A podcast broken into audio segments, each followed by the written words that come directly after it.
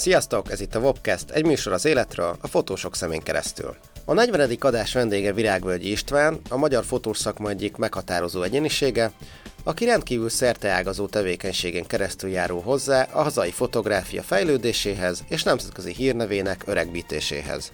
Pályafutását képszerkesztőként kezdte, azóta azonban számtalan területen tette le névjegyét az asztalra.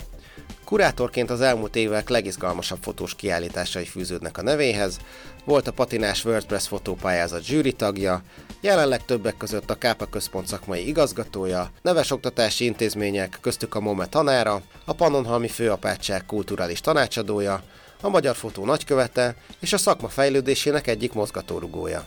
Beszélgetésünk ennek fényében szintén sokszínűre és tartalmas a sikeredett. Az Árli Fotófesztiválon keresztül kérdeztem őt a nemzetközi fotós trendekről és a magyar fotó helyzetéről, megítéléséről. A hazai piac elemzésével folytattuk, és ebből kiindulva jutottunk el a Pictorial Kollektív csapatának a Kápa központban látható kiállításához, a Petőfi utcák népéhez, amelyek kapcsolatban a kurátori feladatok is szóba kerültek.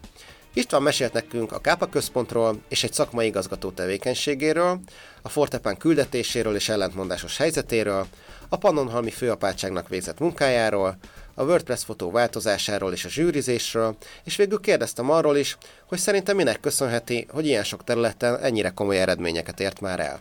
Mielőtt belekezdenénk, szokás szerint felhívnám a figyelmet arra, hogy a podcastet Patreonon és egyszerű utalással is támogathatod. A folyamat pofon egyszerű, a linkeket megtaláljátok a leírásban. Nagyon köszönöm, ha a figyelmed mellett ilyen formában is hozzá tudsz járulni a műsor készítéséhez. Na de vágjunk is bele, hallgassátok szeretettel az Istvánnal készült beszélgetést.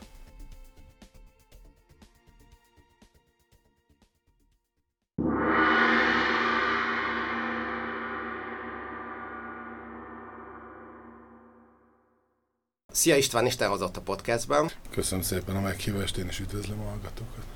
A nagyon sok témánk lesz, úgyhogy a kezdeti bájcsevegéstől most engedelmeddel eltekintenék. Egy friss élménnyel kezdünk. Ugye napokban jöttél vissza a fotográfia egyik legrangosabb nemzetközi eseményéről, az Árli Fotófesztiválról. És hát áll egy kisváros Dél-Franciaországban, egyébként kb. akkora, mint Nagykanizsa, tehát 50 ezeren lakják, és már a római korban is a kultúra egyik központja volt. Felzse nekünk kérlek, hogy milyen itt a hangulat, és aztán azok kedvéért, akik nem ismerik a fesztivált, meséld el légy szíves, hogy miért ez a szakma egyik legfontosabb eseménye. Árlegy egyrészt egy elragadó kisváros, dél-francia millióben ráadásul, tehát ez egy jó adottság, azt hiszem, így kezdetnek, bár most épp kezd a klímaváltozás miatt rosszá fajulni, mert elképesztő hőség szokott lenni általában, tehát az emberek árnyéktól árnyékig próbálnak osonni az utcákon, de most egyébként idén ez jobban alakult, és egész elviselhető volt az időjárás. Annak ellenére, hogy közel van a tengerparthoz, ez azért mégsem ott van, tehát ott van a Rón folyó, de ez a hűsítő tengeri élménye sajnos ott nincs meg, ugye? Nincs, és pont az idei egyik kiállítás arról szólt, hogy a Rón az mennyire szennyezett, például egy papírgyár is van, nem sokkal följebb a várostól, és nem lehet benne fürdeni. Tehát az egyéb ilyen emberi tevékenység, ha már a klímaváltozásról esett szó, az is megjelenik a kiállítások közt is, meg hát ugye a bőrünkön tapasztalhatjuk. Járbósz egyébként, ami kivisz a tengerpartra, tehát a, vagy aki mondjuk kocsival érkezik, az meg tudja tenni ezt az utat, és gyönyörű szép. Egyébként arról is volt egy kiállítás, hogy ebben a pici falucskában, ahova a busz kiáll, ott ilyen nagy cigány karneválokat tartottak nagyon sokáig a 20. században, és ez sok fotós fényképezte, és akkor ebből válogatták össze egy kiállítást. Ez is érdekes volt. Egy François Collard néven elhíresült magyar is többek között fényképezett, és az ő sorozata is kim volt az egyik tárlaton. De visszatérve, hogy, hogy miért olyan fontos ez a fesztivál, hát most már nagyon régóta megy, tehát most az 50 nem akarok hülyeséget mondani, azt hiszem az 52. vagy harmadik kiadás volt, és az elején ez ugye azt jelenti, hogy Rankon Darl a fesztivál neve, hogy találkozások, és tulajdonképpen ez ilyen kis beszélgetésekből indult, csak a helyi francia fotósok kezdtek el találkozni, beszélgetni egymással, és aztán így nőtte ki magát. És hát Franciaország mindig a fotó fővárosa, egyrészt ott is találták föl a fotót, meg valahogy nagyon jó érzékük van a franciáknak ehhez, Ilyenkor a város, ez csak a fotóról szól. Hogy el lehet képzelni, hogy van egy 50 ezeres kisváros, ahogy te is mondtad, és oda megérkezik 20 ezer szakmabeli egy hétre. Tehát csak és kizárólag a fotó jön veled szembe minden mennyiségben, részben ugye kiállításokon, részben az embereken keresztül, nagyon sok program van, és a fő fesztiválprogramokon kívül is az összes galéria még rendez. Még kiállítást, még beszélgetést, még portfólió review még akármicsodát, ami a fotóhoz csak kapcsolódhat. Tehát ez ilyen hatalmas jambori. Egyébként ahogy látod, hogy a helyiek ezt imádják, vagy ilyenkor inkább elmenekülnek a városból? Hát is. Tehát mind a kettő. Nagyon sokan elmenekülnek, két okból. Egyrészt minden este ugye zajongás van, buli van, meg hát ez a rengeteg ember nyilván zajjal, kosszal, egyéb dolgokkal, idegesítő dolgokkal jár. A másik pedig az, hogy nagyon pici a város, nagyon sok ember jön, úgyhogy mindenki ki tudja adni jó pénzért a lakását, úgyhogy nagyon sokan direkt erre a hétre időzítik, a, a, a, amikor ők elmennek vakációzni, vagy rakont látogatni, és akkor még pénzt is keresnek ja. addig. És um, a, legjobb benne az tulajdonképpen az, hogy akár a nagyvizen túlról is ide jönnek emberek. Persze, hogy mondjam, mondjuk Kelet-Európából nézve nem olcsó mulatság elmenni egy ilyen fesztiválra, de mondjuk lehet találkozni olyan emberekkel, akiket, hogyha végig akarnál látogatni egyenként, akkor egyrészt nem is nagyon jutnál be hozzájuk, itt meg esetleg egy kávézóban, egy kávé fölött tudsz velük beszélgetni. Másrészt meg egy helyen vannak, tehát hogy egy ilyen nagy denzitásban lehet találkozni a kollégákkal. Neked ki volt a legemlékezetesebb találkozásod, hogy mondjuk egy nagy ikonoddal véletlenül egy bárban összefutottál és elkezdtetek dumálni? Hát nem tudom, én léptem oda Martin párhoz, hogy megkérjem, hogy a Kapon egy zsűriébe vegyen részt, és akkor már sajnos pont beteg volt, és azt mondta, hogy nagyon szívesen jönne, de ezt most nem tudja így felvállalni. Szóval, hogy oda lehet lépni Martin párszerű emberekhez, és a legkedvesebben el lehet velünk beszélgetni. Nyilván az ember próbálja az udvariasság kereteit azt azért tartani, de hogy sokkal lazább a hangulat. Meg ugye általában az emberek viszonylag ritkán sietnek, tehát nem az van, hogy be van osztva a nap, bár egyébként rengeteg program van, de nagyon sok ilyen baráti találkozót szerveznek, galériák, újságok, mindenféle alfotós életben résztvevő intézmények, és akkor ott is lehet emberekkel beszélgetni, találkozni, ismerkedni, és hát ugye itt mindenki kézről kézre adja egymást, meg úgy én azt vettem észre, hogy arra figyelnek, hogy én is például most találkoztam egy, egy most induló Biennale, Bécsi Biennale szervezőivel, egy román fotós központ szervezőivel, egy szlovén fotófesztivál, ami most készül szervezőivel, tehát úgy figyelnek azok az emberek, akik a közös ismerőseink, hogy mondjuk én ebből a régióból vagyok, akkor lehet, hogy ez engem érdekel, és akkor megpróbálnak összekötni, bemutatni, vagy csak egy e-mail formájában, vagy konkrétan volt olyan, hogy egy ilyen bráncsot szerveztek például a román fotós központnak, a, akik most gründolják ezt a központot, és akkor oda meghívott egy egyébként egy Izraelben élő fotós, aki gondolta, hogy ez engem érdekelhet. Te hanyadjára voltál most álban? Én most negyedjére voltam. Ugye a Covid miatt elmaradt egy, és legutóbb 19-ben voltam, amikor kiállításom is volt. Ez volt ugye a, a hatalom falai, határkerítések Európa szerte címmel. Hogy jött ez a lehetőség, hogy te ott álban egy ilyen kiállításnak a kurátora legyél?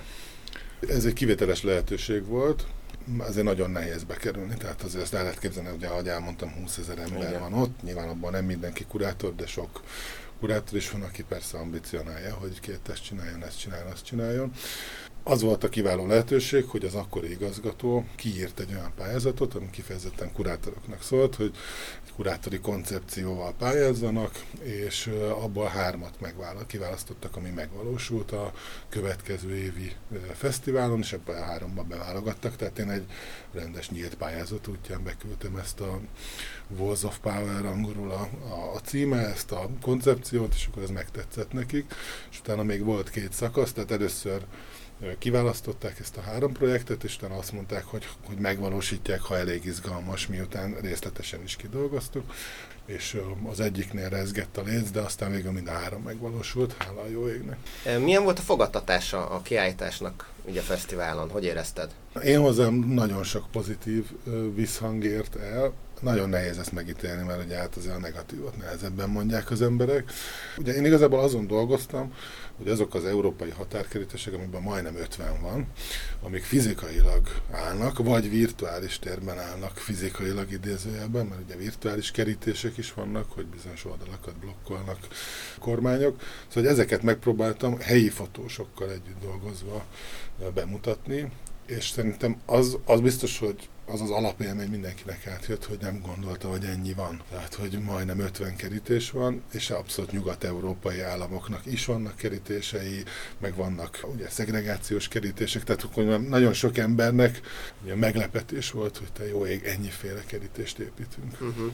Volt ennek a kiállításnak, illetve ennek a kurátori tevékenységnek számodra később egyéb haszna is? Tehát csak amiatt, hogy te ezt megcsináltad, esetleg ott valaki felfigyelt rád, és később azért jött egy másik lehetőség az életedbe?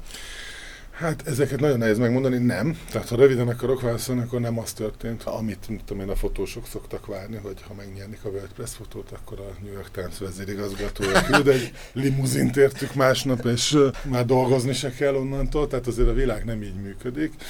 Inkább ezek szerintem indirekt lehetőségek, tehát olyasmi van, hogy mondjuk egy nagy nemzetközi együttműködésben részt veszünk, és akkor oda azért kerülünk be, mert azt látják, hogy itt valami minőséget produkáló ember működik, és akkor az egy kvázi egy garancia.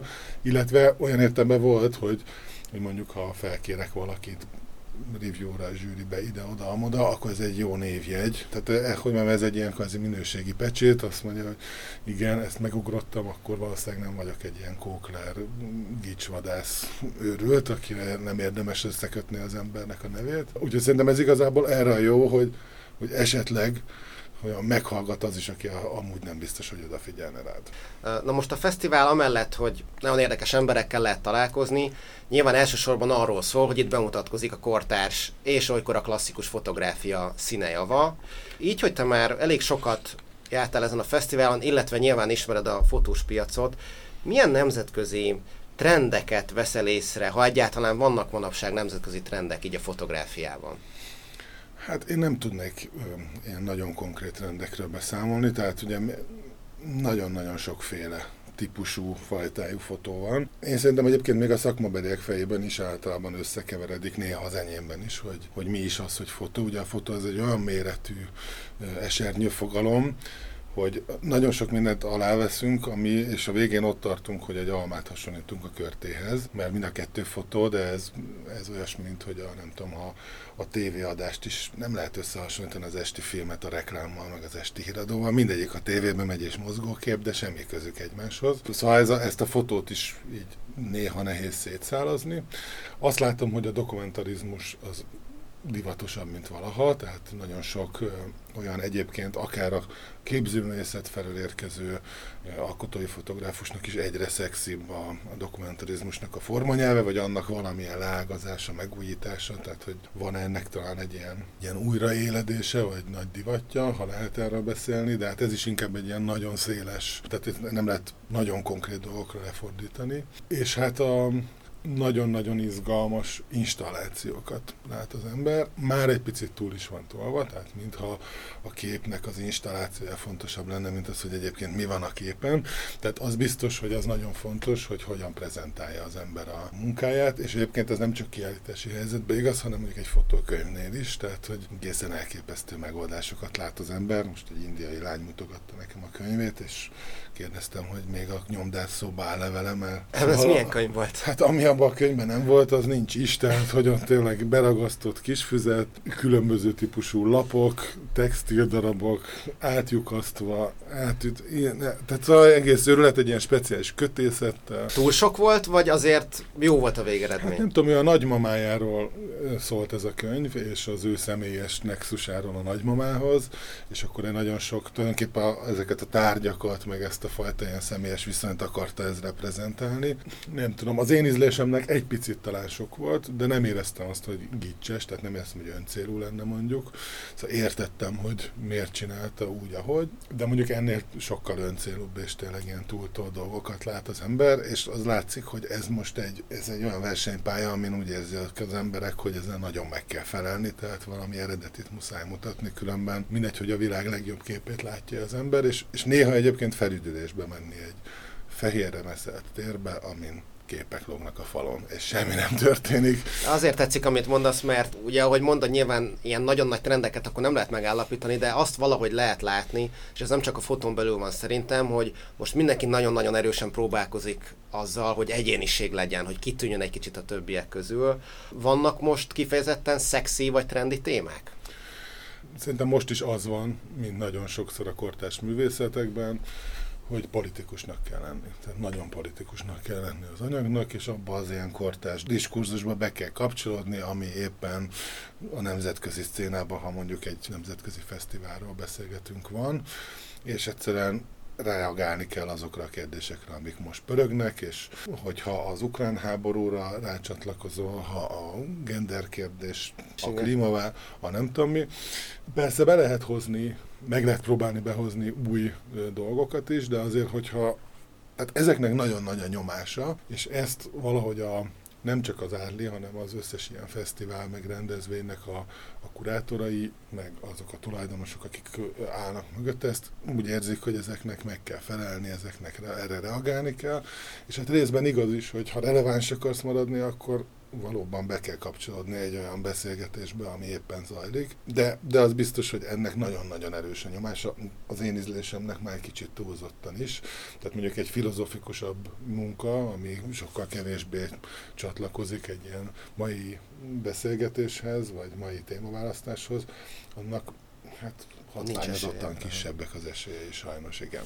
Szóba került-e a mesterséges intelligencia ezen a fesztiválon bármilyen formában, ugyanis hát ugye az elmúlt évben más se hallani igazából az újságokból, hogy, hogy a mesterséges intelligencia már a művészetek területére is belépett, és nemrég volt egy ilyen sztori, hogy egy ilyen fotópályázatot egy olyan fotó nyert meg, aminek a beküldője igazából a mesterséges intelligenciával iratta meg ezt a képet. Egy ilyen, úgy nézett ki, mintha egy ilyen nedves kollódiumos lemezre applikált ilyen portréfotó lett volna, és hát megkapta az első díjat, és ugye a csávó nem ki akart tolni elvileg, legalábbis elmondása szerint a szervezőkkel, hanem csak arra akart rávilágítani, hogy elkezdjünk beszélgetni arról, hogy konkrétan mit is látunk fotónak. Tehát volt most az Árli Fesztiválon szó erről?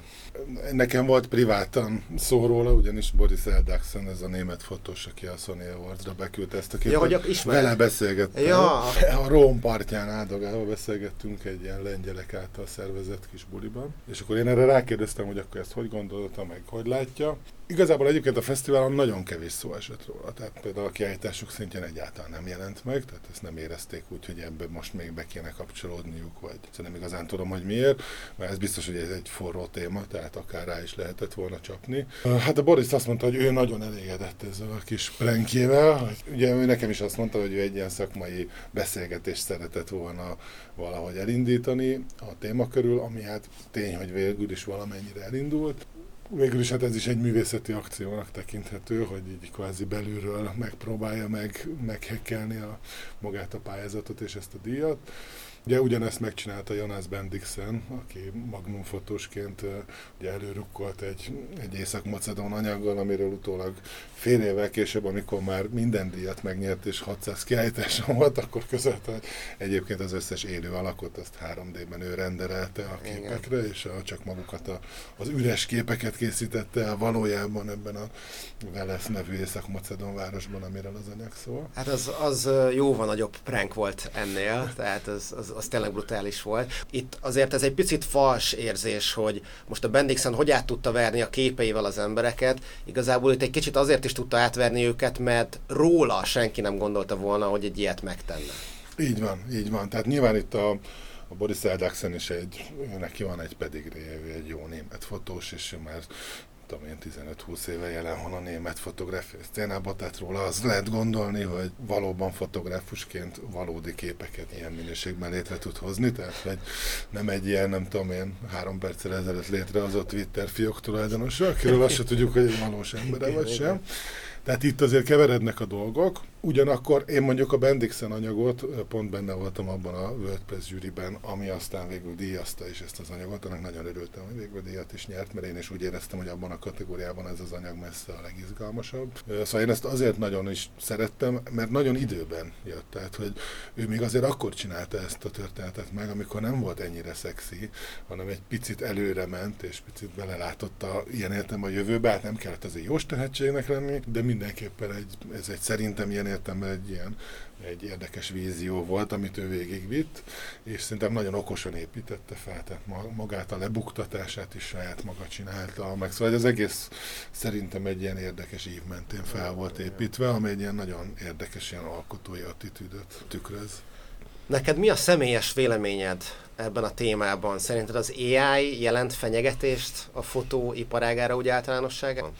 A fotóiparága az olyan nagy, hogy ezt muszáj szétszálazni, tehát biztos, hogy mondjuk a sajtófotóban lesznek kihívások, amiket most nem nagyon látunk, hogy hogy lehet majd kezelni.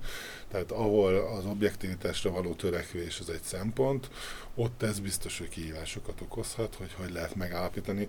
Nyilván majd azt kell csinálni, hogy az egyik gép ellenőrzi a másikat, és akkor uh, megpróbálnak így szűrni, illetve valószínűleg sokkal szorosabbra kell vonni. Ugye most is az összes kép alatt ott van a teljes elérési út, ideális esetben. Újságolvasó látja, hogy ki a fotós, az melyik ügynökségnek dolgozott, az melyik társügynökséggel dolgozott, és tehát, hogy hogy jutott el hozzá az az információ, milyen láncon keresztül. Ugye most azok kedvére, akik talán annyira nincsenek benne itt a fotóriporteri szakmában, most arra gondolsz, hogy az AI miatt nehéz lesz megállapítani egy hírképről, hogy az valódi-e. Tehát most már nem fogjuk tudni eldönteni, csak ránézésre, hogy egy megtörtént eseményt látunk, vagy egyszerűen csak az AI generálta.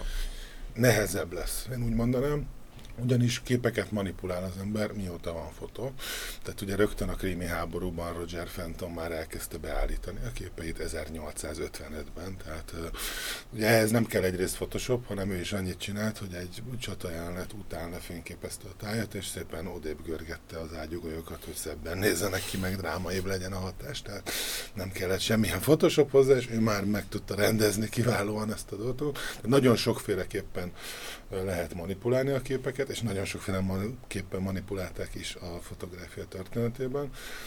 Tehát ilyen értelemben ez nem új, hanem egyre könnyebbé válik. Tehát ugye a Photoshop is azért volt egy ugrás ebben, mert még elérhetőbbé vált, még több ember tudta még könnyebben megcsinálni, és az AI ezt tényleg arra a szintre emeli, hogy lényegében bárki létre tud hozni bármit, ami sose létezett. De ilyen kihívások mindig voltak, ez most nagyon nehéznek tűnik, tehát ez olyan értelemben eddig szoftveresen könnyebb volt ellene küzdeni. Én azt látom, hogy most esetleg az felértékelődhet, hogy ezek a személyes láncok, amiről beszélek, tehát hogy mondjuk egy újságolvasó az látja, hogy megbízható hírügynökségeken keresztül, megbízható forrásokból érkezik hozzá a kép, ezek fel fognak szerintem értékelődni, tehát én, mint képszerkesztő, ismerem azt a fotóst, akiről tudom, hogy ő tényleg ott volt, és tényleg lefotózta a képszerkesztőt, ismeri a másikét. Szóval, hogy egyszerűen ezek a személyes nexusok, ezek fel kell, hogy értékelődjenek.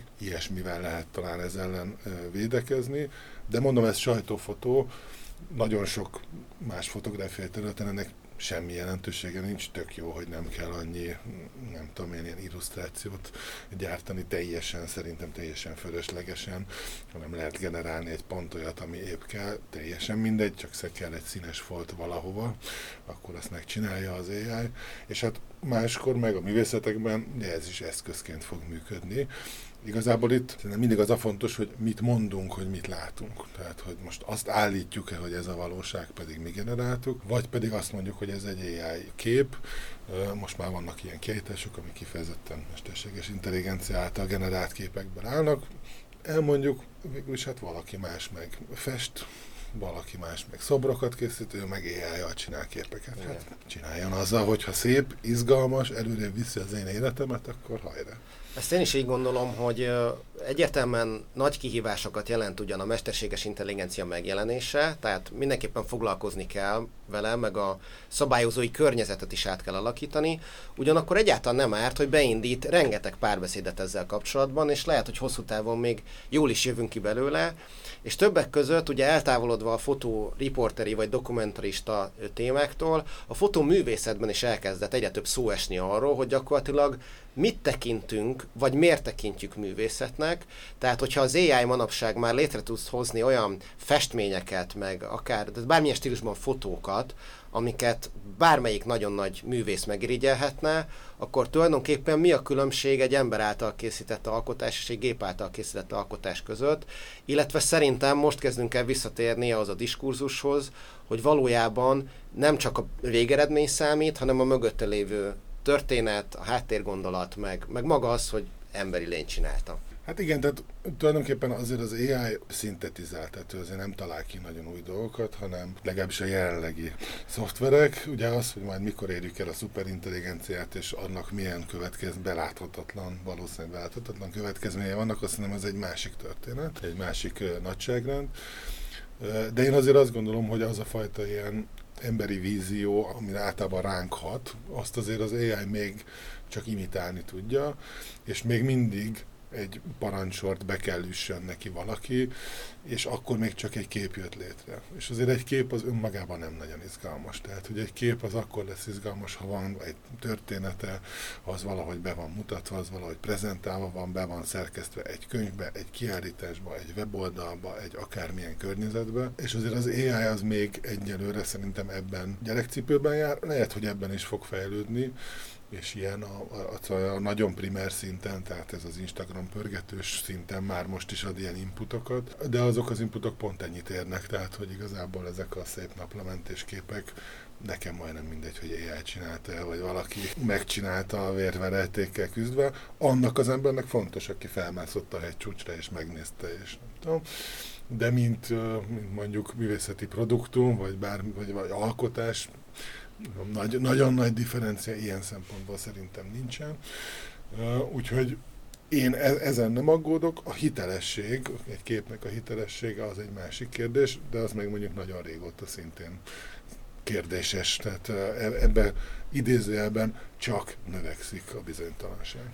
Ha jól értem, akkor annyira azért a vészharangot te még nem kongatod, vagy nem vagy annyira pessimista egy a fotó jövőjével kapcsolatban? Én azért gondolom, hogy nem, mert mert mindig kell majd az a személyes vízió, ami, ami miatt a mozgó lépcsőn egymás szemébe nézünk. Tehát, hogy valahogy, valahogy vonzódunk a másik embernek a víziójához, az ő élettörténetének a megismeréséhez, és ezt a fajta minőséget én eddig legalábbis az ai nem igazán láttam, hanem ennek az ilyen árnyékát szintetizálni, de amikor mondjuk az ember elmegy egy, nem tudom, tehát amikor tényleg egy olyan alkotással szembesülsz, ami megrázó, Szóval azért az AI-tól én még ilyet nem láttam.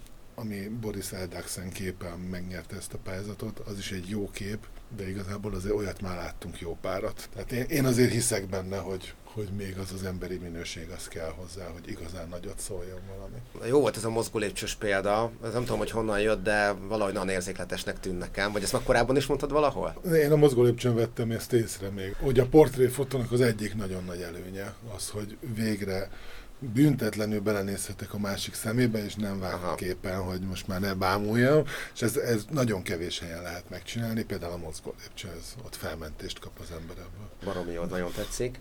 Visszatérve egy kicsit a fesztiválhoz, ugye magyarok is vannak kint ilyenkor szép számmal. Találkoztok, mandáztok együtt?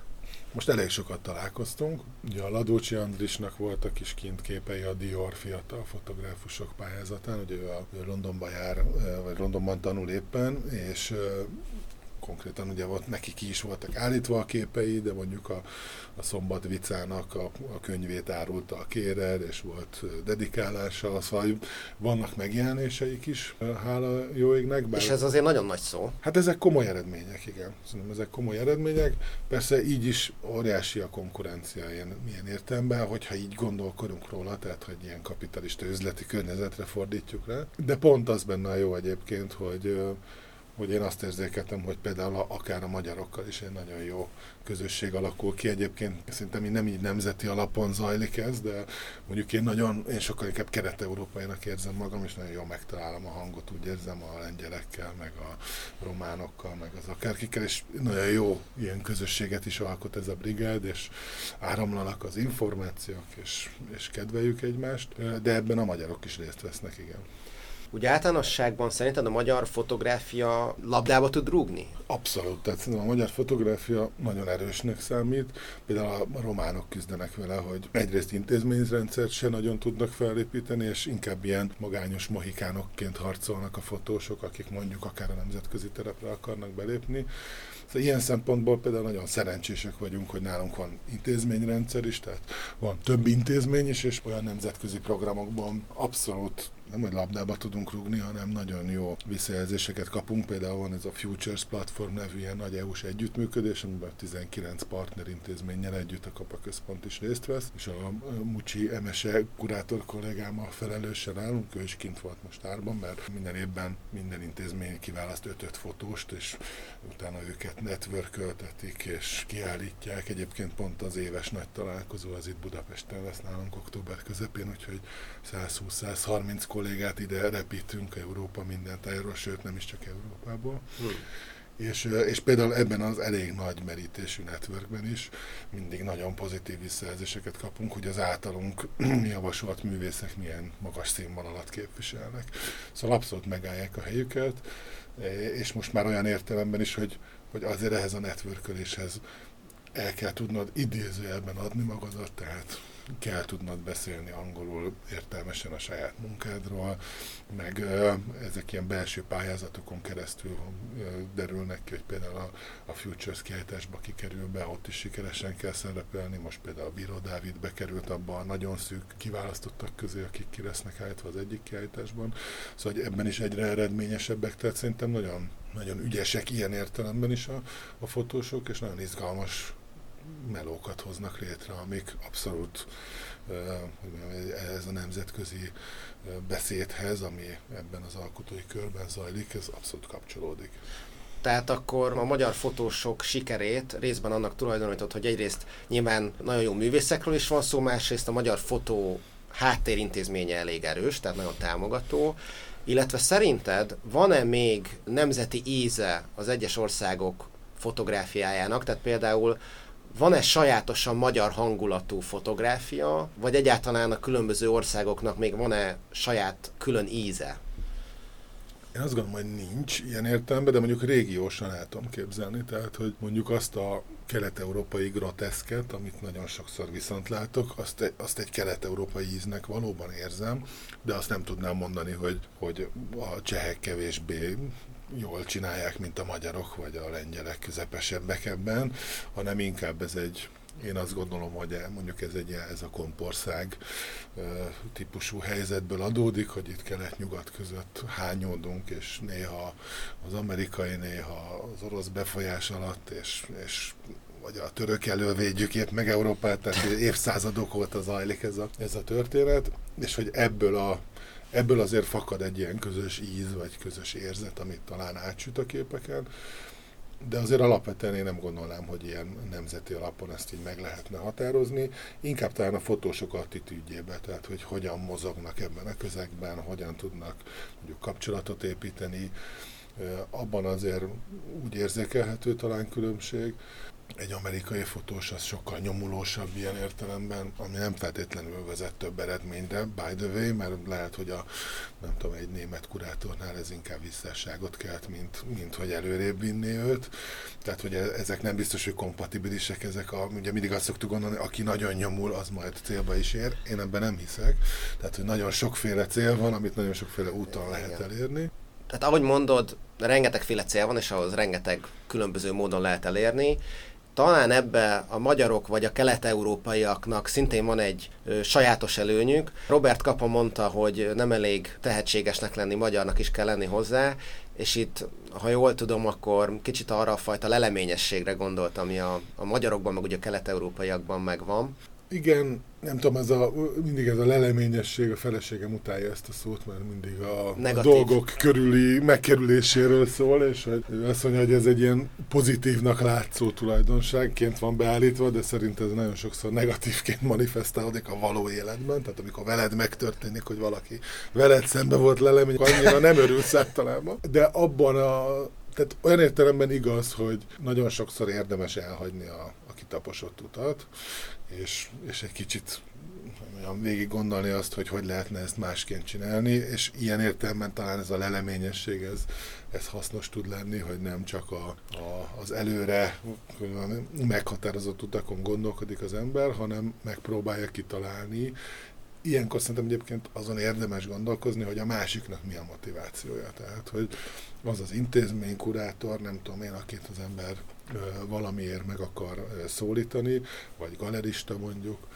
hogy ő vajon, ő mit szeretne elérni, és abba én hogy tudok beilleszkedni. Tehát az, amivel én foglalkozom, az mennyire lehet neki érdekes. Ugye nagyon sokszor csak a, a dolognak a keretezése a kérdés. Tehát, hogy hogy ha te minőséget alkotsz, az nyilván az az alapbelépő. Tehát aki béna és gagyit csinál, az, azzal nincs nagyon mit csinálni, de hogyha te minőséget alkotsz, nagyon sokszor az a kérdés, hogy az bele tudod-e abba a keretrendszerbe helyezni, amiben mondjuk az az adott intézmény működik, és hogyha te ebben tudsz egy mankót adni, és azt tudod mondani, hogy egyébként ez a kérdéskör, ez azért is érdekes, mert, tehát hogy tudsz értelmezési lehetőségeket adni a képeid mellé, akkor lehet, hogy annak a kurátornak, galeristának a fejében már összeáll rá, hogy ja, hát egyébként tegnap is láttam egy anyagot, meg lesz jövő évben egy olyan kiállítás, amihez tulajdonképpen így már ez is kapcsolható lesz. Tehát, hogy elindít egy olyan ilyen általában beláthatatlan egyébként, tehát te tulajdonképpen nem is tudod, hogy mibe lépsz ilyenkor bele, de egy olyan képzett társítást, amiből kisülhet valami izgalmas. Ilyen általában kellemes pillangó hatást.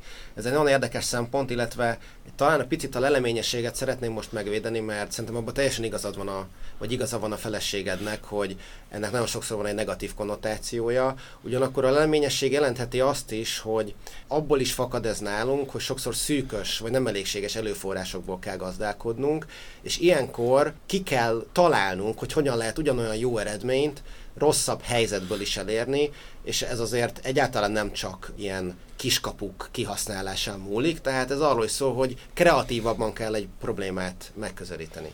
Igen, és egyébként ebben egyetértek, és, és azt gondolom, hogy a reziliencia például talán valami olyasmi fogalom, ami ennek az egyértelműen pozitív verziója, ami ugye a természetből jön, és abszolút egy. Tehát hogy én is azt gondolom, hogy, hogy ellenállónak kell lenni, és például úgy tud az ember ellenálló lenni, hogyha tud alkalmazkodni helyzetekhez, és fel tudja találni magát bennük, és ebben talán jobbak vagyunk tényleg.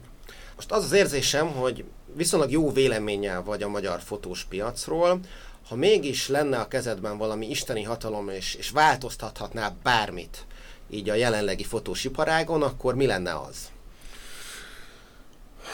Hát fotós iparág az ugye jó nagy, tehát most azon gondolkozom, hogy melyik része az, ami, ugye a, ami sánti, az az a rész például, amivel én minimálisan foglalkozom, csak de tudok róla, hogy például a magyar gyűjtők, akik akik általában azért a képzőművészetnek a klasszikus ága felé vonzódnak, és inkább festményt gyűjtenek.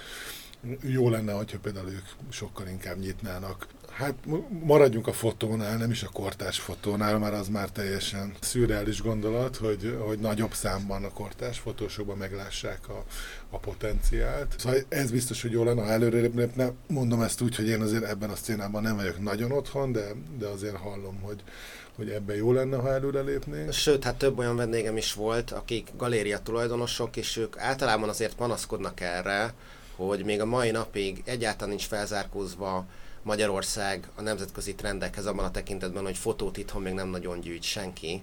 Az hangyán, hogy az egész világban azért a festmények meg a klasszikus művészetek még jóval előrébb vannak ebben a tekintetben, mint a fotó, de Magyarország vagy a kelet-európai régió talán még jobban le van maradva.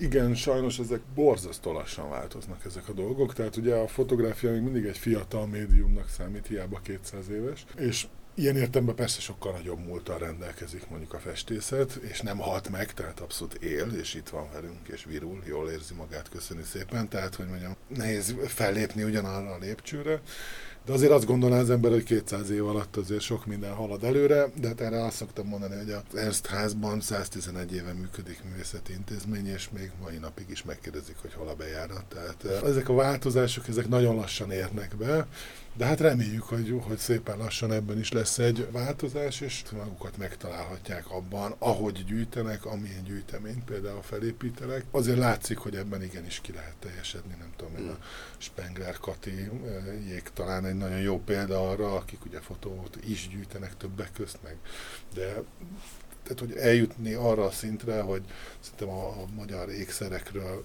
kevesen tudnak többet a Katinál, mert egyszerűen olyan mélyen foglalkozik ezzel a történettel, és olyan olyan sok mindent megtalál benne, ami abszolút egy minőséget képvisel. Uh-huh. És, és szerintem ez talán egy vonzó pályakép lehet mások számára. Igen. És ha elkanyarodunk a gyűjtői szektorról, milyen egyéb dolgokon változtathatná, ha tud, ha, na, ez most érted, mindegy, érted a kérdést. Hát talán a, ami nehéz, az a, a nemzetközi kontextusnak a megteremtése. Tehát amivel intézményként is küzdünk, az az, hogy nemzetközi művésznek a kiállítására mondjuk közönséget varázsolni, az egy nagyon nehéz dolog. Egyszerűen egyébként ez amúgy is így van, persze, tehát hogy, hogy ez természetes folyamat, hiszen a, a hazai művésznek van itthon egy networkje, meg barátai, rokonai, követői, nem tudom, üzletfelei, akik nyilván érdeklődni fognak mondjuk egy kiállítás iránt, és a külföldinek meg ez nincs meg. De nagyon, én, én úgy érzem, hogy ez extra nehéz itthon, hogy hogy ebbe a fajta ilyen nemzetközi kontextus iránt érdeklődést tudják generálni. Tehát nagyon konzervatívak mondjuk a, még a, a progresszívebb ágai is itthon a művészet iránt, művészetek iránt, alkotóművészetek iránt érdeklődőknek. De hogy ezen hogy lehet változtatni, én azt gondolom, hogy talán egy jó analógia a magyar film, amiben ugye az utóbbi évtizedekben mindenki alkotói filmet szeretne létrehozni, és valahogy van egy nagy lyuk a, a szórakoztató és mondjuk ismeretterjesztő dokumentumfilmes részen, ami szerintem pedig nagyon fontos lenne, és én itthon is érzem ezt az űrt egyébként mondjuk a kiállítási piacon akár. Tehát, hogy, hogy a szórakoztatás az nagyon le van értékelve, vagy egy kicsit le van nézve, miközben szerintem ez egy tök fontos dolog, és egy ekkora országban tényleg 5 Michelin csillagos étterem kell, és 5000 kifőzde, és nem a kettőt nem lehet megfordítani, és kell az az öt Michelin csillagos étterem, tehát szükség van rá, de nem ők fogják etetni minden délben a, a dolgozókat. Tehát, hogy valahogy ezeket az arányokat helyre kéne billenteni, és egy picit ebből az ilyen nagyon mindenki magas művészet felső egy százaléka felé törekszik irányból egy picit, ha a, szerintem legalábbis a reálisabb irány felé vissza tudnánk kanyarodni, az jó lenne. Én is kiválasztok egy apróságot, amit én hiányként élek meg itt a magyar fotós szakmában, az pedig a, a közösség erősségét illeti, és ennek egyik szelete, hogy Magyarországon elég kevés fotós műhely van manapság, olyan kollektíva, akik ugye segítik egymást, és előre mozdítják egy kicsit a, a szakmát. Na most ez szerinted azért van, mert úgy általánosságban leáldozott a, a műhelyek kora ebben az online digitális világban, vagy szerinted ez csak egy itthoni jelenség? Máshol is látom ezt, tehát nagyon sok kollektíva volt, akik működtek, nem tudom én, tíz évvel ezelőtt, és most azért sokkal kevesebbet látok, akik még aktívak. Nyilván ennek van egy nagyon praktikus oka, nagyon nehéz ezeket finanszírozni, tehát itthon is nagyon kevés az a pályázati forrás mondjuk, amiből ők működni tudnak, már pedig ugye bármilyen projektbe kezd az ember, az pénzbe kerül, ha más nem, akkor az idejét meg kell váltania, amíg nem a családja számára keresi azt a bevételt, amiből meg tud élni. Szóval ez is biztos benne van. Nyilván van egy ilyen individualizálódás is talán, hogy, hogy sokkal erősebb az, az önállóan való érvényesülésnek az útjai, azok most ilyen üdvösebbnek tűnhetnek talán. És hát nagyon-nagyon szétaprózódott az embereknek az ideje. Tehát, hogy nagyon sok mindent csinál mindenki párhuzamosan egymással, és ebben nehéz beilleszteni azt, hogy ugye nem, ezt a kollektíva az ugye nem abból áll, hogy elmegyünk közösen fényképezni, hanem rengeteg sok szervezésből. Már csak abból azt összeszervezni, hogy találkozzon, 10-15 ember, hát az is már egy kihívás azért. Szóval a legapróbb dolgok is nagyon sok energiát felemésztenek, amit valakinek ugye bele kell ebbe tennie, és az valahol meg kell térüljön, és igazából ennek a terepei csökkentek le, mm. és mondjuk ugye azáltal, hogy, hogy a pályázati források folyamatosan szűkülnek, akár a háború miatt, vagy korábban a pénzügyi válság miatt. Ez se tett jót, de mondjuk a, ugye korábban nagyon erős volt a, a sajtónak a, az ereje, vagy hát nagyon tőkeerős volt, és el tudott tartani nagyon sok ilyen hozzá kapcsolódó szatellit kezdeményezést. Ez most már például nincs meg. Ugye ez áttevődött egy időben a civil szervezetekhez, ahova nagyon sok pénz ömlött, de ők meg nem kollektívákkal dolgoznak általában, hanem nekik sokkal kezelhetőbbnek tűnik, hogyha egy emberrel dolgoznak, tehát igazából nem arra fele mutat, nem is tudom én, a kapitalista berendezkedésnek a felépítése, hogy, hogy te egy ilyen kollektívaként tudjál működni. És amikor az idők elaprózódását említetted, akkor az is eszembe jutott, hogy egyre nehezebb manapság, most nem csak a fotón belül, hanem általánosságban hosszú távra elköteleződni bármi mellett is. És Ugye akármennyire sanyarú a helyzet, azért vannak még jó példák, és az egyik a kevés között a Pictorial kollektív csapata, ami elég fényesen ragyog itt a, a szakma csillagos és ez ugye egy főleg fotóriporterekből és dokumentarista fotósokból álló társaság. Bácsi Robert László, Moritz Sabján Simon és Szabó Bernadett alapította. Na most több tagjuk volt már a vendégem, és azért is hozom fel őket most példaként, mert a Kappa központban nemrég nyílt meg az egyébként október 1-ig, ezt jól mondom? Október 1-ig látható kiállításuk, amely a Petőfi utcák népe nevet kapta. Ez egy fantasztikus kiállítás, én a Robival beszéltem még a kiállítás előtt egy kicsit el az anyagról. Tudtam, hogy jó lesz, de ennyire nem számítottam, hogy tényleg ilyen kiváló kiváló kiáltásról lesz szó, és azért is érdemes erről beszélni veled, mert ennek a kiáltásnak te voltál a kurátora. És akkor kezdjük az alapgondolattal, hogy miről szól a Petőfi utcák népe. Ja, az egész alapgondolat az a Hajdudi Andristól jött, aki Rákóczi utcákban szeretett volna fényképezni évekkel ezelőtt, és aztán ez a fiókba került ez az ötlet. És ő pont nincs is benne a projektben, ugye? És aztán ő végül pont nem tudott már részt venni a projektben, mert más munkái miatt egyszerűen az ideje nem engedte és közben kiderült, hogy Petőfi utcában van a legtöbb valójában, és közeledett a Petőfi emlékév, és akkor ez egy jó alkalomnak tűnt arra, hogy forrást tudjunk találni ennek a megvalósítására, mert azért itt kilenc fotós másfél éven keresztül több ezer kilométert autózott, ugyanis a projekt arról szól, hogy a leggyakoribb utcanév mentén bejárták a magyar lakta területeket, ugye részben Magyarországot, de mivel már Trianon előtt is óriási sztárnak szállított Petőfi, ezért van Petőfi utca a Vajdaságban is, meg Erdélyben, Kárpátalján, Felvidéken. És hát emiatt egy NKA-s pályázatot beadtunk, amit sikerrel megnyertünk, szerencsére a Kapa Központ és a Piktoriák Kollektív közösen. És tulajdonképpen így kezdődött az egész, hogy Petőfi kultuszt mankóként használva, mert az, fontosnak tartom mindig elmondani, hogy Petőfiről semmit nem fog megtudni az ember, ha ebbe a kiállításba bejön, ez nem ez a fókuszunk. A Petőfi kultusz nyilván az, mert maga a Petőfiről ennyi utca van elnevezve, az már önmagában erről szól, ugye 3155 település van és 2800 Petőfi utca, tehát majd, hogy nem mindenhol van. Tehát 266 ezer ember él ezekben az utcákban, és úgy gondoltuk, hogy ez egy jó mankó lehet ahhoz, hogy egy társadalmábrázoló anyag készüljön, mert ugye ez arról szól, ez az egész kiállítás, hogy hogy élnek ma a magyarok. Tehát ugye Petőfi rendkívül sokat vándorolt, vándorszínész is volt, és tulajdonképpen erre a vándorútra indult el most ez a kilenc fotós, és arra voltunk kíváncsiak. Nagyon sokszor szokták egyébként megidézni Petőfit, hogy vajon mit gondolna ma erről, arról, amarról.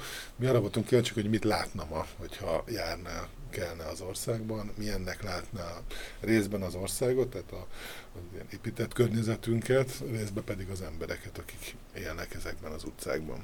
Arra rá is szerettem volna kérdezni, hogy hogyan indult a ti konkrét együttműködésetek, tehát hogy jött szóba az, hogy te legyél a kurátor, de ahogy hallom, már egészen az ötlettől kezdve te részese voltál ennek a projektnek. Igen, ez egy nagyon-nagyon korai fázisban tényleg az ötletnél becsatlakoztam. A piktoriálosoktól jön az ötlet és az egész kezdeményezés, és a, de viszont rögtön megkeresték a kapaközpontot ezzel, hogy szeretnének ezt valamilyen együttműködést, akkor még nem láttuk, hogy ez pontosan hogy fog megvalósulni, meg még akkor nem tudtunk a pályázatról se, tehát inkább egy ilyen közös gondolkodás volt. És aztán szerencsére ez mindig jó, hogyha egy ilyen nagyon hosszú együttműködés van, mert akkor ugye lehet alakítani magát a születőanyagot is. És hát itt is ez történt. Én annyit kértem egyébként a piktoriálosoktól, akkor a legelején azt hiszem a Bácsi Robival és a Moritz Simivel ültünk és beszélgettünk erről, hogy ne az legyen most, ami nagyon sokszor előadódik a fotós kollektíveknál, hogy összeállnak jó fotósok, akik izgalmas anyagokon dolgoznak,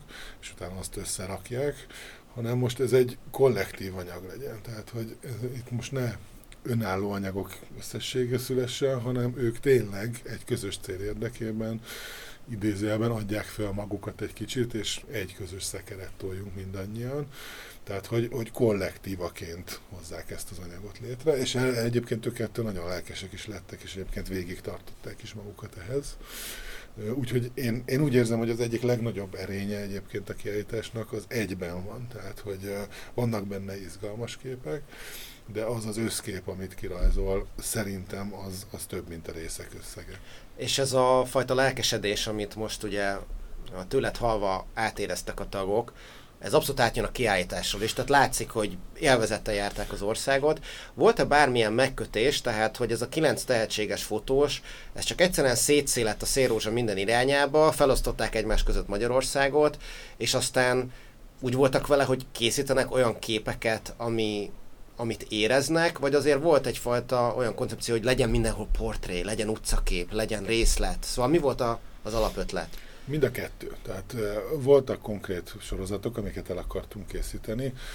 Az egyik ilyen fősorozatot az képzeletbeli Petőfi utcának neveztük el. Ez, ez most végül is egy nagy fal a kiállításban, amin egy ilyen képzeletbeli utca mentén elrendeztük azokat a fotókat, amin az látható, hogy egy ember és áll a saját háza előtt a Petőfi utcában, de ezek az emberek, akik ott a falon összetalálkoznak, a valóságban nem, hogy nem szomszédok, de néha másik országban élnek, és a, vagy az ország egyik csücskében, meg másikban, meg más típusú településen, tehát lehet, hogy az egyik egy kisváros városban él, a másik meg egy zsákfaluban, és őket ilyen képzeletbeli szomszédokká avattuk, és ezt előre határoztuk, és mindenki készített ehhez ilyen típusú beállításokat, de az végig fontosnak tartottuk, hogy benne legyen a meglepetés faktor, tehát valóban ez volt, hogy fel voltak osztva a területek, és a fotósok elmentek, kiszálltak a kocsiukból, és elindultak az utca egyik végén, és láttak, amit láttak, találkoztak, akivel találkoztak, és hagyták magukat meglepni ilyen értelemben.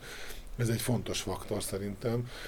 Ilyen értelemben ez is koncepció, de a koncepció az a véletlen maga volt, és Igen. nagyon sok olyan helyzetbe keveredtek ezáltal, amiből aztán végül egyébként sorozat is született, mondjuk Bödei Janó Kolontáron betévett egy olyan családhoz, akiknek egészen elképesztő a, a, a ház belső építészete, maga a család, ahogy él, és akkor onnantól kibontakozott belőle egy nagyobb sorozat. Igen, és tényleg nagyon színes a felhozatal. Tehát amit most említettél, amellett még ott volt például egy sorozat Petőfinek a rokonairól, akik vagy névrokonok, vagy hát leszármazottai Petőfinek.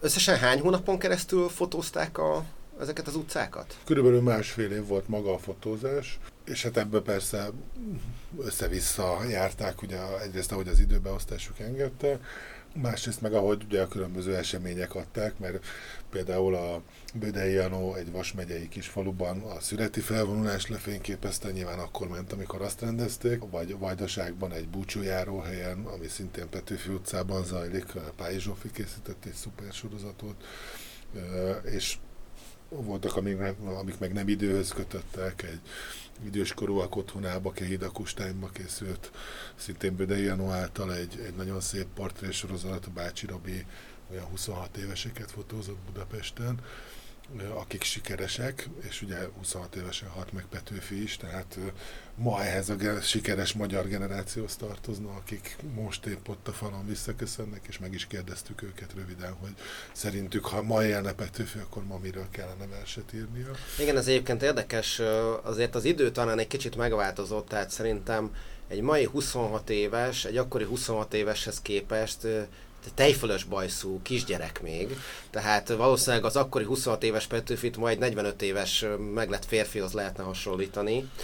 Nagyon kíváncsi vagyok arra, hogy amikor másfél év után ez a kilenc fotós fogta, és átküldte neked ezt a hatalmas válogatást, tele saját ötletekkel, mindenféle irányokkal, akkor te hogyan álltál neki? Tehát megkaptad ezt a hatalmas anyagot, és mennyi ideig gondolkoztál azon, hogy ebből hogy lesz kiállítás? Főleg az ilyen anyagoknál, amikor már tényleg a születésnél ott van az ember, akkor már sokkal előtte elkezd gondolkozni azon, hogy hogy lesz nagyjából, most nem azt mondom, hogy centi pontosan, de hogy hogy fognak a falra kerülni a, a képek, és már akkor eldőlt, hogy ezen a nagy anyagon kívül, ami ugye ez a ez a idézőjelben céltalanul való sétálás közben készült riportfotók, hogy ezen kívül ezeket az alsorozatokat már elkezdtük felépíteni tudatosan, és ezeket folyamatosan fotózták a fotósok, tehát nem az volt, hogy egyszerre rámöntöttek 30 ezer kockát, mert akkor lehet, hogy még most is ott lennénk a halom alatt.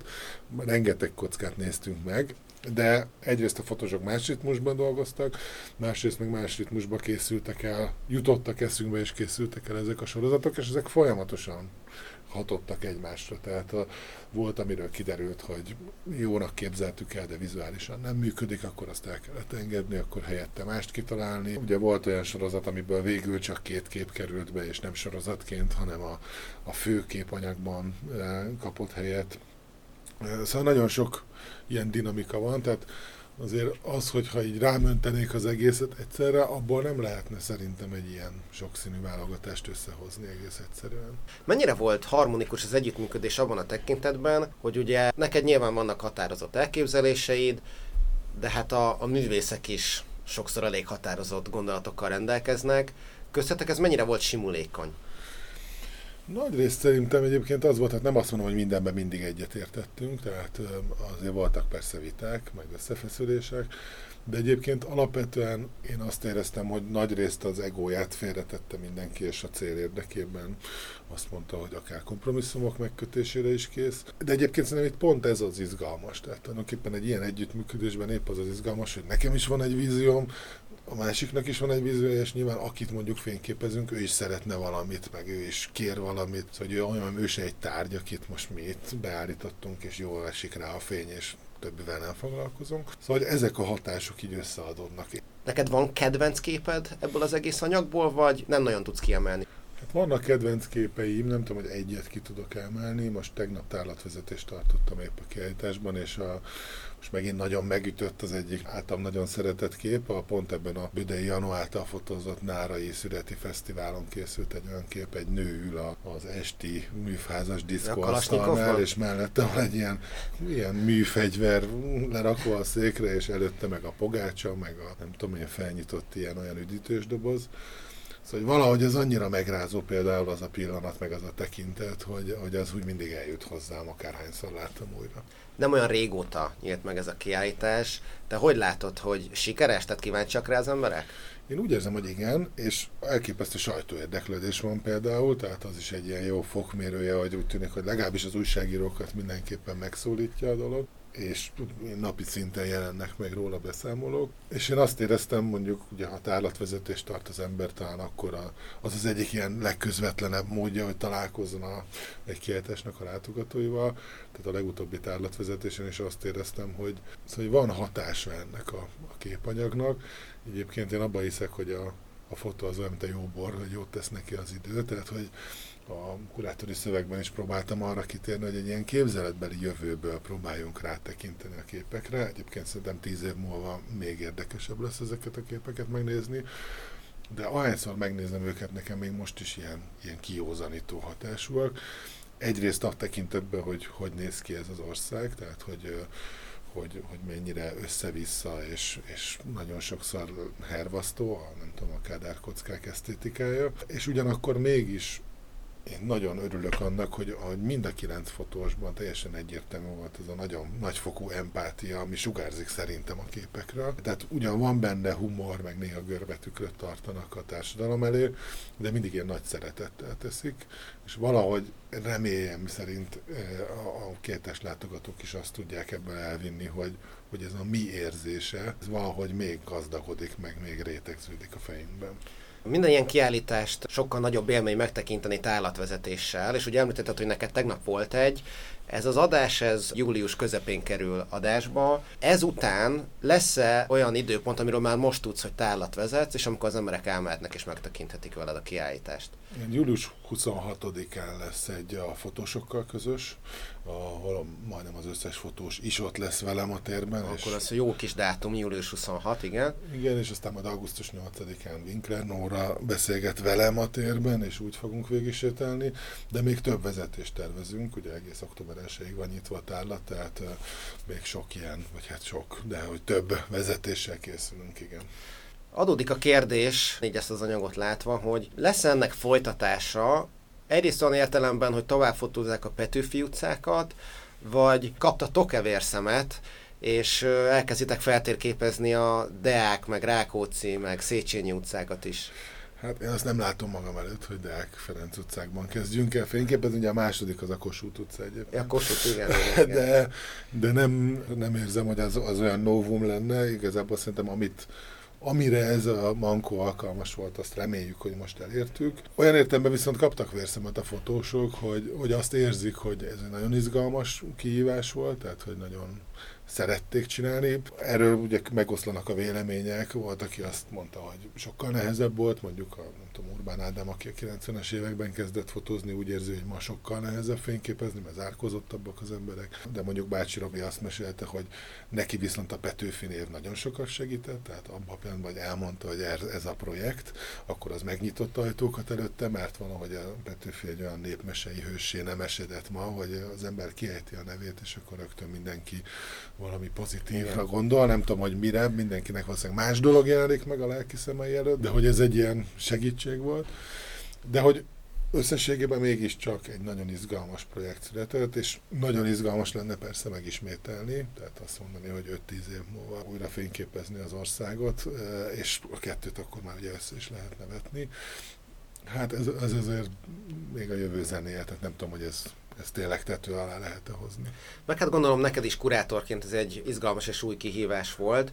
Ha már a kurátori tevékenységnél tartunk, neked jó pár kiállításod volt már azért a pályafutásod alatt. Ha össze kéne foglalnod röviden, akkor mit mondanál, hogy szerinted mi egy kurátor legfontosabb feladata?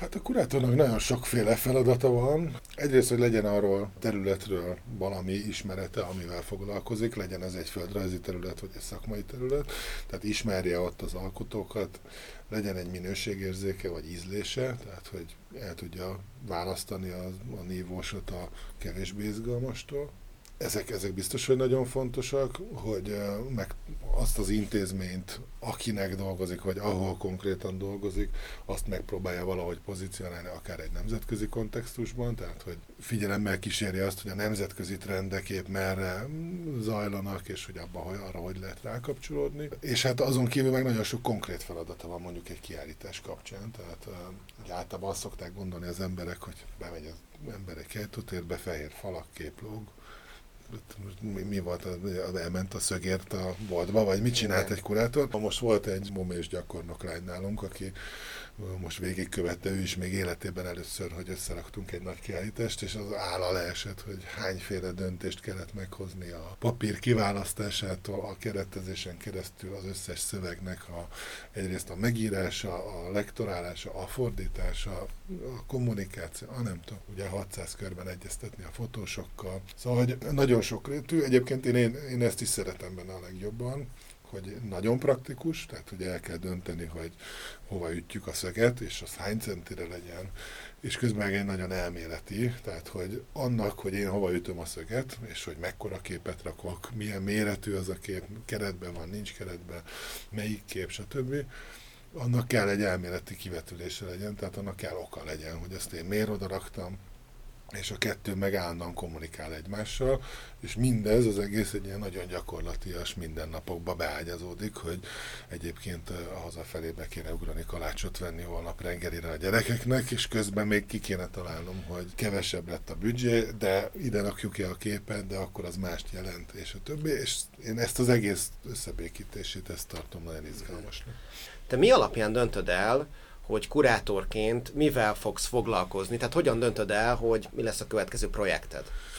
Hát ez részben organikusan is zajlik. Ugye mondjuk ebben az esetben a Petőfi utcánál a Piktoriák Kollektív megkeresi a kapaközpontot, és hát ugye hát nyilván ilyenkor el kell azt tudni dönteni, hogy az a partner, akivel dolgozol, azzal szeretnél dolgozni már olyan értelemben, hogy bízol-e abban, hogy valami nívós végeredményre vezet, és hogy például ugye az anyagiakat elő lehet ráteremteni. Mondjuk a Petőfi utcánál van egy Petőfi emlékév, aminek van egy külön büdzséje, ahova be lehet adni egy pályázatot, tehát ez is nyilván egy szempont, és hogy, hogy valami izgalmasba kezde az ember, talán így tudnám összefoglalni, tehát hogy ugye itt azért a megismerés vágya nagyon hajtja szerintem az ilyen alkotó embereket, kurátort is ide sorolom. Tehát azért ilyenkor egy évig, akár kettőig valamilyen területtel intenzívebben foglalkozik az ember, és hát ezt akkor teszi, hogyha az valami izgalmasnak tűnik, és abból úgy szívesen elmerül. Az eddigi munkáid közül te melyikre vagy a legbüszkébb?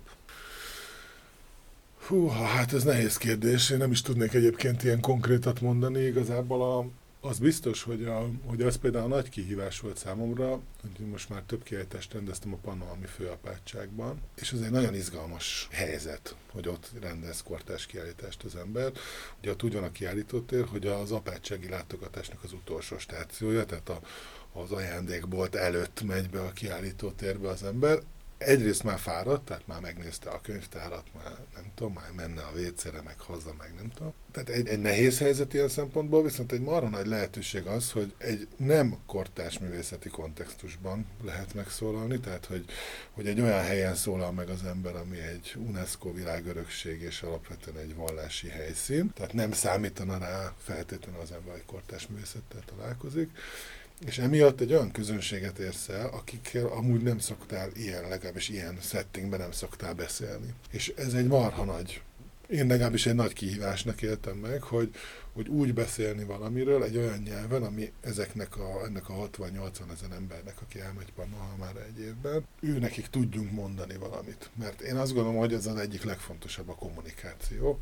Tehát mindegy, hogy én akarok-e mondani valamit, hogyha nem tudom azt úgy elmondani, hogy a túloldalra elején az üzenetnek legalább egy része. Tehát, uh-huh. hogy emiatt érdemes szerintem rétegzetten felépíteni egy kiállítást, tehát, hogy, hogy azt, annak is tudjon adni valamit, akinek öt perce van rá, és átszalad csak rajta, meg annak is, aki esetleg kicsit jobban elmerülne benne, de hogy lehessen kapcsolódási pontokat találni, az szerintem nagyon fontos, és fontos állandóan végig gondolni a befogadó fejével, hogy ez érdekes lesz-e, befogadható lesz-e, abban a környezetben és abban a helyzetben, amiben ő ott lesz. Márpedig a Pannonhalmi apátság egy nagyon speciális és különleges környezet. Olyannyira, hogy erről később egy kicsit bővebben is szeretnék beszélni, de még egy picit a kurátori munkákra visszatérve, nekem az egyik kedvenc kiállításom, aminek tudom, hogy te voltál a kurátora, ez a Fortepán kiállítás volt még 2019-ben, a Minden múlta múltam címmel ugye jelent meg a Nemzeti Galériában. Kívülről nézve óriási munka lehetett,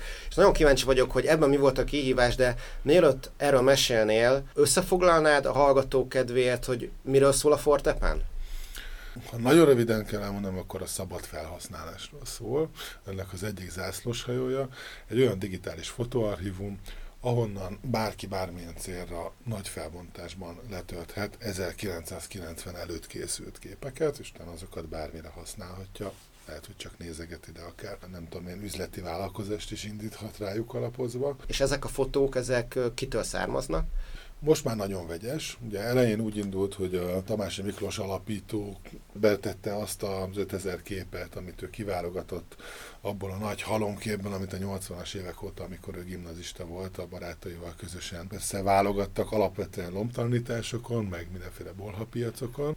Tulajdonképpen ő arra számított egyébként, hogy hozzá hasonló gyűjtők fognak majd előkerülni, hát ez azóta se történt meg.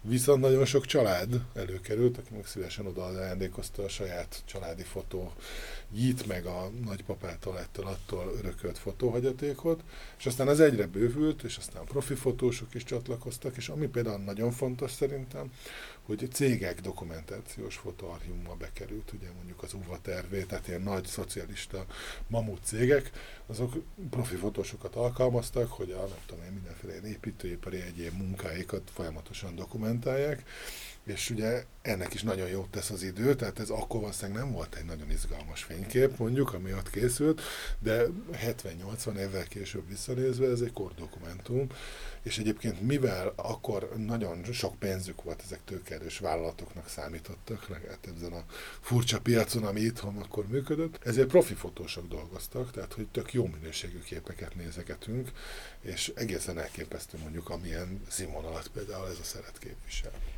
Most jelenleg körülbelül hány kép van a Fortepánnak a birtokában? Hát a magán a szájton 180 ezer kép van. Ugye ez nagyon fontos, hogy ez egy szerkesztett archívum, tehát a Miklós ezt, ezt folyamatosan szerkeszti, tehát nem kerül föl minden kép. Azt szoktam mondani, hogy körülbelül a harmada kerül föl azoknak a képeknek, ami hozzá elkerül. Egyrészt van egy válogatás, tehát még a szkennelés előtt válogat egyet, aztán beszkennelik a ő és a kollégái önkéntesek dolgoznak ugye a Fortepánnak a képeket, és utána újra megválogatja, és nagyon fontos az, hogy Török András, a Fortepán menedzsere fogalmazta meg, hogy jelentőségteljes képek kerüljenek föl Fortepánra. A jelentőség az egy nagyon relatív fogalom persze, de hogy az volt a cél, hogyha elkezded nézegetni a Fortepánt, akkor ne rossz képeket nézegessél, hanem egy bizonyos színvonal fölötti képeket ott volt neked a feladat, hogy ebből a száz valahány ezer képből te kiválasz pár százat, amit ezen a kiállításon bemutatsz. Na most egy ilyen kiállításnak te hogy álltál neki? Hát úgy, hogy végignéztem az összeset, tehát az egy tényleg egy elég nagy feladvány volt. Szerintem egy kb. másfél év volt az, amik, amik készültünk a kiállításra. Akkor még azért, ha jól emlékszem, 120-30 ezer volt a képszám. Hát azt is azért kemény meló végignézni persze. persze. Meg hát természetesen sokat beszéltem a Miklóssal, aki, akinek a kezén az összes kép átment. Voltak olyan kiemelkedő tehetségű alkotók, Eh, akiknek a, az anyagát külön is, tudnám, külön is eh, figyeltünk rá. Egyrészt kiválasztottunk 200 képet, és azon belül pedig ilyen sztorikat meséltünk el, nem tudom én mondjuk Lissák Tivadarról, aki egyébként elektromérnök volt, de egy rendkívül tehetséges hobbifotós. Aztán a végén ugye osztályidegen lett második világháború után, még a fotózásból is kellett tengődnie, de hát alapvetően ő nem fotográfus volt, de hát elképesztő képeket csinált, szóval döbbenetes, és akkor ezeket nyilván az ember közelebbről is megnézte, és hát persze ki kell találni egy koncepciót, hogy hogy vezetjük végig a, a látogatókat, és itt azt találtuk ki, hogy, hogy életkorok szerint, tehát hogy ugye a, a gyerekkorral kezdtünk például, és, és arra próbáltunk így utalni, hogy a 20. században, ami ugye annyira volt viharos, amennyire, marhára nem volt mindegy, hogy 20-ba született az ember, vagy 60-ba, és ezeket a különböző korban született, a képen egyidős embereket egymás mellé tudtuk rendezni, és ezeket a különböző sorsokat így össze lehetett vetni a falon. Ez egy nagyon bájos kiejtés volt, és hogyha már a Fortepán szóba került, nem mintha nem tudatosan hoztam volna szóba, akkor már egy kicsit beszéljünk arról is, hogy ugye a Fortepán az utóbbi időben egy kicsit ilyen kellemetlen botrányban is találta magát, amiről elég sok szó volt mostanában. Ezt foglald össze nekünk, hogy ez miről szólt ez a botrány? Hát ez tulajdonképpen a, a közmédiával van egy normál üzemmenete, figyelik azt, hogy megjelennek el képeik jogtalanul felhasználással valahol, és, és kiszúrtak ilyen megjelenéseket, tehát felkerültek a fortepára olyan képek, amik a közmédiának dolg, korábban dolgozó fotóstól származnak, és erre bejelentette a, az igényet a közmédia, hogy ezt csak ő értékesítheti, ezeket a képeket vegye le a fortepán, és akkor itt elindult egy ilyen diskurzus erről, aminek számomra leginkább a, a lényege az az, hogy azért azt nagyon fontos lenne a magyar közgyűjteményeknek is tehát maguk kell tenni, hogy ugye a szerzőjogi törvény azt teljesen egyértelműen kimondja, hogy 70 évig a szerző halálától számított 70 évig védi a szerzői jog az adott képet, és utána viszont közkincsé kell tenni.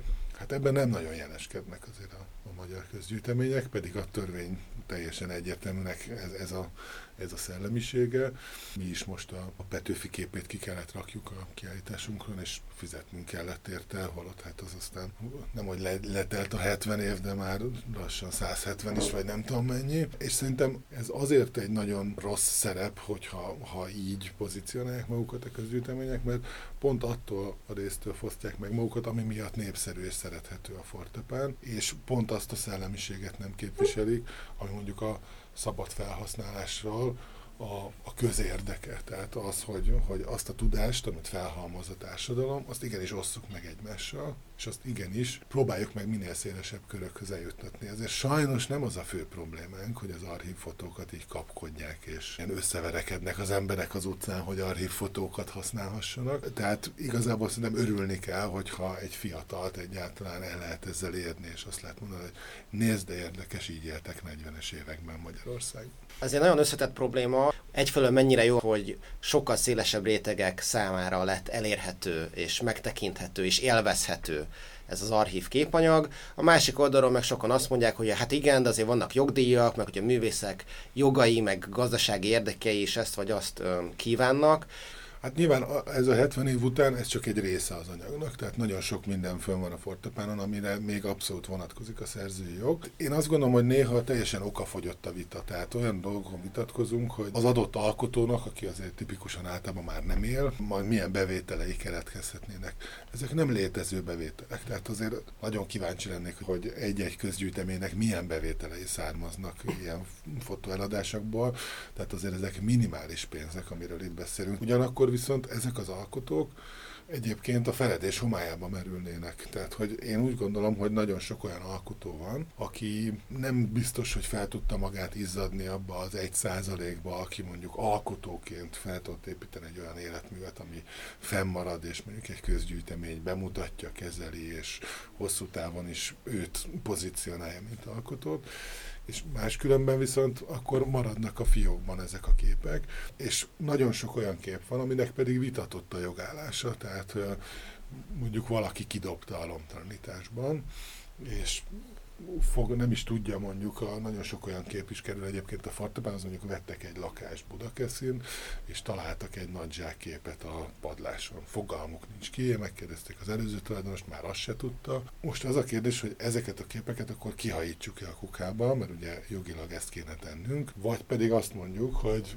őrizzük meg, és igenis ez a közös vizuális emlékezetünknek a része, és az a maroknyi ember, aki valaha kérte, hogy a Fortepáról kerüljön le a képe az elmúlt 13 év alatt, az le is került egyébként. A rajtuk kívül lévő rengeteg ember, aki egyébként nagyon sokszor a saját képét vagy rokonait látta viszont, és nagyon örült ennek, tehát hogy túláradó pozitív visszajelzés, mondjuk fél százalék negatív. Emiatt azt mondjuk el, hogy hát akkor itt mi nagyon jogkövetőek leszünk, és inkább a kukában landolnak ezek a uh-huh. fotók. Hát az biztos, hogy ennek azért nagyon nagy értéke meg bája van. Én is például ezen a Wonders of Photography oldalamon már többször posztoltam fortepán képeket, és egyáltalán nem csak a magyarok lájkolták őket, hanem a nemzetközi közönség is el volt alélva ezektől a régi fotóktól, amik egyfelől történelmi jelentőségűek is, másfelől pedig nagyon érdekes rácsodálkozni nekünk, hogy pár tíz év alatt mennyit változott a világ. Na most távolodjunk el egy kicsit a, a kurátori tevékenységektől, mert te rengeteg mindennel foglalkozol, és szerintem ezekben nagyon érdekes cuccok is vannak. Úgyhogy kezdjük például azzal, hogy te most, ha jól tudom, akkor a Kápa Központ szakmai igazgatója is vagy. Mi a feladatod? Hát tulajdonképpen ez egy ilyen művészeti vezetői pozíció, tehát valami olyasmi egy ilyen művészeti vezetőnek a feladata, hogy egyrészt egy irányvonalat próbáljon meg vizionálni, hogy ugye nagyon sok felé lehet vinni bármilyen céget, nem csak egy művészeti intézményt, hanem nagyon sok felé lehet fejleszteni egy céget, nagyon sok irányba lehet elkanyarodni, és tulajdonképpen ennek a szakmai tartalmát kellene nekem végig gondolni, illetve egy ilyen szakmai minőséget tartani, ami ugye igazából azt szoktuk mondani, hogy mondjuk egy zsűrizéskor a, az első, vagy az első két kategória, vagy forduló, az a legegyszerűbb, tehát ott nagyon könnyű egyetérteni, és utána jönnek azok a személyes preferenciák, amikor már nagyon leszűkült a, az a mennyiségű kép, amiből ki kell osztani mondjuk a díjat, akkor már jönnek az élesebb viták. És tulajdonképpen ezt a szakmai minimumot kéne megtalálni, ami fölött már még el lehet dönteni azt, nyilván nem egyedül, hanem a kurátor kollégákkal, és egyébként a szakmában dolgozókkal konzultálva, meg a, ugye figyelve, hogy merre mozog a szakma, hogy merre érdemes kanyarodni, de egy bizonyos szint alá viszont nem kéne mennünk. És hát ezt is tulajdonképpen ennek a hogy mondjam, figyelembevétele vagy követése is a, a, az ember feladata. Van-e olyan irány, amit jónak ítélsz, vagy ami felé közös megegyezésben tudtok elindulni? Ami egy fontos irány szerintem, hogy a, a nemzetközi jelenlétünket kellene erősítsük még. Jelen vagyunk egyébként, tehát nem, nem a nulláról kell építkezni, de ebbe az irányba érdemes lenne lépnünk. Ugye ez nagyon sokszor egyébként ilyen cserekereskedelemmel zajlik, ha te kiállítod az én általam javasolt alkotót, akkor én is kiállítom a te általad javasoltat, és mind a ketten minőségi intézmények vagyunk, akkor vélhetően valami jó jön ki ebből az együttműködésből. Tehát ezekbe az irányokba el kell indulni, és hát azon, azon kívül pedig igazából valamilyen nagyon konkrét témákat nem tudnék mondani, meg nem is szerintem nem is feltétlenül ez a fontos, hanem az, hogy egy egyensúlyra törekedjünk, részben abban, hogy ugye akár olyan szintig, hogy ugye hány egyéni kiállítás, hány csoportos kiállítás jelenik meg, hogy működünk együtt a, akár mondjuk az FFS-sel, vagy azokkal a szakmai partnerekkel, akik működnek itthon ebben a térben, ebben próbáljunk valamiféle egyensúlyra törekedni. A Kápa Központ nemrég volt tíz éves, és ez alkalomból most egy elég nagy kiállítás nyit, sőt egy új szárny is, ahol Robert Kápának egy ilyen állandó tárlatát lehet megtekinteni. Úgyhogy ha valaki esetleg azt tervez, hogy a Petőfis kiállítást megnézi, akkor érdemes ebbe a kápás részlegbe is betekinteni, mert egészen egyedülálló. Egy pár szóban ezt el tudnád mondani, hogy ez miről szól most? Hogy a magyar állam vett egy, úgy hívják, hogy egy Master Collection, tehát három ilyen nagy képcsomagot állított össze Robert Kappa, öccse, Cornell Kappa és Richard Willen, aki Kappa életrajzírója volt a New Yorki ICP központban, és egy ilyen gyűjtemény van a Amerika számára, ott New Yorkban, egy Tokióba került, egy pedig ide Budapestre, ugye Kapa itt született 1913-ban, és tulajdonképpen ez az a gyűjtemény, ami miatt részben a Kapa Központ létrejött, ezt már több helyen be is mutattuk, de most végre egy állandó helyszínt és otthont kapott, és a régi Tivoli mozi és Tivoli színháznak a terei lettek részben átalakítva kiállítótérre, és Csizek Gabriel, a kurátor kolléganő rendezett itt a tulajdonképpen a kapa életét bemutató, tehát az ő életrajza mentén építkező kiállítás állított össze, és a legfontosabb stációkat bemutatva, és hát természetesen nagyon sok kapaképet lehet megnézni, és most ezáltal megnyílt az első állandó Robert kapa kiállítás, ami nekünk is egy nagyon fontos lépcső, nem csak azért, mert 500 négyzetméternyi kiállított érrel bővültünk, hanem azért, mert nagyon sokan keresték kapaképeit, és hát néha meg tudtuk őket mutatni, de most már mindig igen igennel tudunk válaszolni a kérdést. És ugye nem csak képek vannak itt, nekem kedvenceim a, a mozgóképek voltak. Az egyik, amikor Franciaországban ugye a híres kastély mellett cigizve lazul, tehát tényleg olyan hangulata van az embernek, mint amit úgy elképzel róla az olvasó, amikor az önéletrajzi könyvét nézegeti, illetve a másik, amikor egy filmben kapott egy ilyen mellékszerepet, és ott egy ilyen egyiptomi szolgát játszik, az nem tudom melyik film volt az? Hát igazából ugye az a, az, az ő a kis mini hollywoodi kanyarjába enged bepillantást, de én szerintem ő azért nagyon sok szerepet játszott, már mint az életén során. Igen, igen, igen, Igazi igen. szerepeket. Ugye hát a, azt mindig is lehetett tudni, hogy ez a, a Slightly Out of Focus címe megjelent önéletrajzi regényében is azért, hát, hogy mondjam, hát elég fantáziadús volt, és egy kicsit azért kiszínezte az állítólag vele történt dolgokat.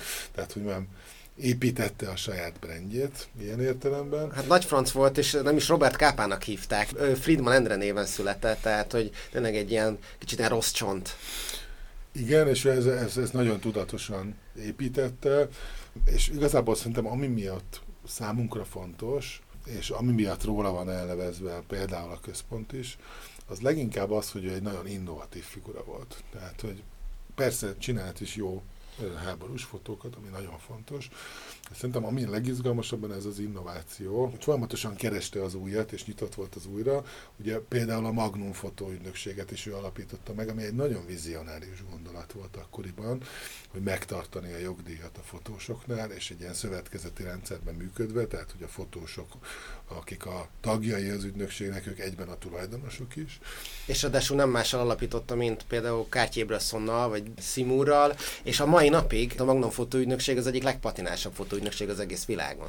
Így van, így van. Tehát, hogy ez egy nagyon korát megelőző gondolat volt, hogy ebbe belevágjon és ebben nagyon hitt is, kellett is, mert az elején azért nem nagyon működött, és nagyon sok hát szájon át kellett azért lélegzeztetni az ügynökséget, és ki kellett menteni a pénzügyi gondokból sokszor, és aztán utána, aztán a második világháború után egyébként már pont kap a halála után futott föl igazán, amikor ugye a nyomtatott sajtónak az aranykora volt, és jó, nem azt mondom, hogy a kapályok is rosszul éltek ebből, de hogy utána az igazi aranykor utána következett, tehát hogy ő azért nagyon előre tekintett, de mondjuk lehetne említeni akár a színes fotózást is, és nem tudom, maradtak fenn olyan levelek, amikor a, a többi magnumos fotós győzközi, hogy higgyék el, hogy színessel kell fényképezni, és hogy felejtsék már el azt a közhelyet, hogy csak a fekete-fehér a művészi, és ez csak a, nem tudom én, a turistáknak az ilyen talmi játéka, és ezzel nem kell foglalkozni.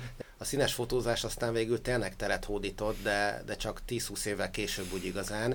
Egyébként nagyon érdekes az is, hogy ugye beszéltünk az adás elején a leleményességről, és hogyha valaki, akkor Robert Kápa ennek minden aspektusát fel felvonultatta, tehát ő egyszerre volt kicsit ez a, ahogy a feleséged mondani, ilyen negatív értelemben leleményes, tehát azért Svindli volt benne rendesen, másfelől meg innovatív és nagyon kreatív volt, tehát ő egy nagyon színes figura. Ajánlom az embereknek, hogy ezt a kiáltást is nézzék meg. Elkanyarodva a Kápa központtól azt már pedzegetted, hogy te a Pannonhalmi apátságnál is kiállításokat szerveztél. Na most, ha jól olvastam a honlapodon, akkor a hivatalos elnevezése annak, amit csinálsz, hogy te a Pannonhalmi Apátság kulturális tanácsadója vagy 2016 óta. De most el sem tudom képzelni, hogy ez mit jelent. Tehát avasd be minket. Hát ugye eleve az apátságnak a viszonya a kortás művészetekhez talán egy kérdés. Egyébként alapvetően nem is olyan nagy kérdés, mint ami ennek elsőnek tűnik.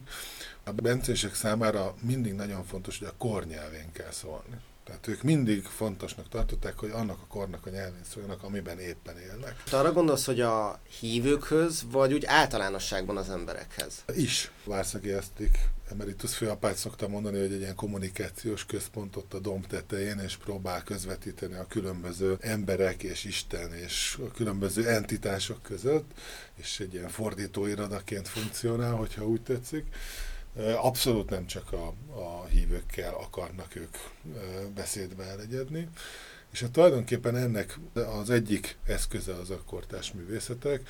A, ugye nagyon erős klasszikus zenei vonal is, van egy klasszikus zenei fesztiváljuk, az Árkusz Temporum, amit augusztusban szoktak megrendezni, nagyon erős az irodalmi vonal, és a képzővészeti vonal is nagyon erős hagyományosan. Most csak egy példát mondjak, például, hogy minden főapátról készül egy portré, és ez általában egy festmény volt, és most először Asztrik atyáról Lábadi István készített egy fotót, aki egyébként panohami öregdiák. És hát ez is egy nagy döntés volt számukra, tehát hogy nagyon érdekes például ebben végig kísérni őket, hogy uh, nyilván a festészet ugye nem halott, tehát abszolút készülhetett volna ma, ma is egy festmény az Asztrik főapátról, és az is a ma nyelvén szólt volna, tehát ebben nem lett volna hiba.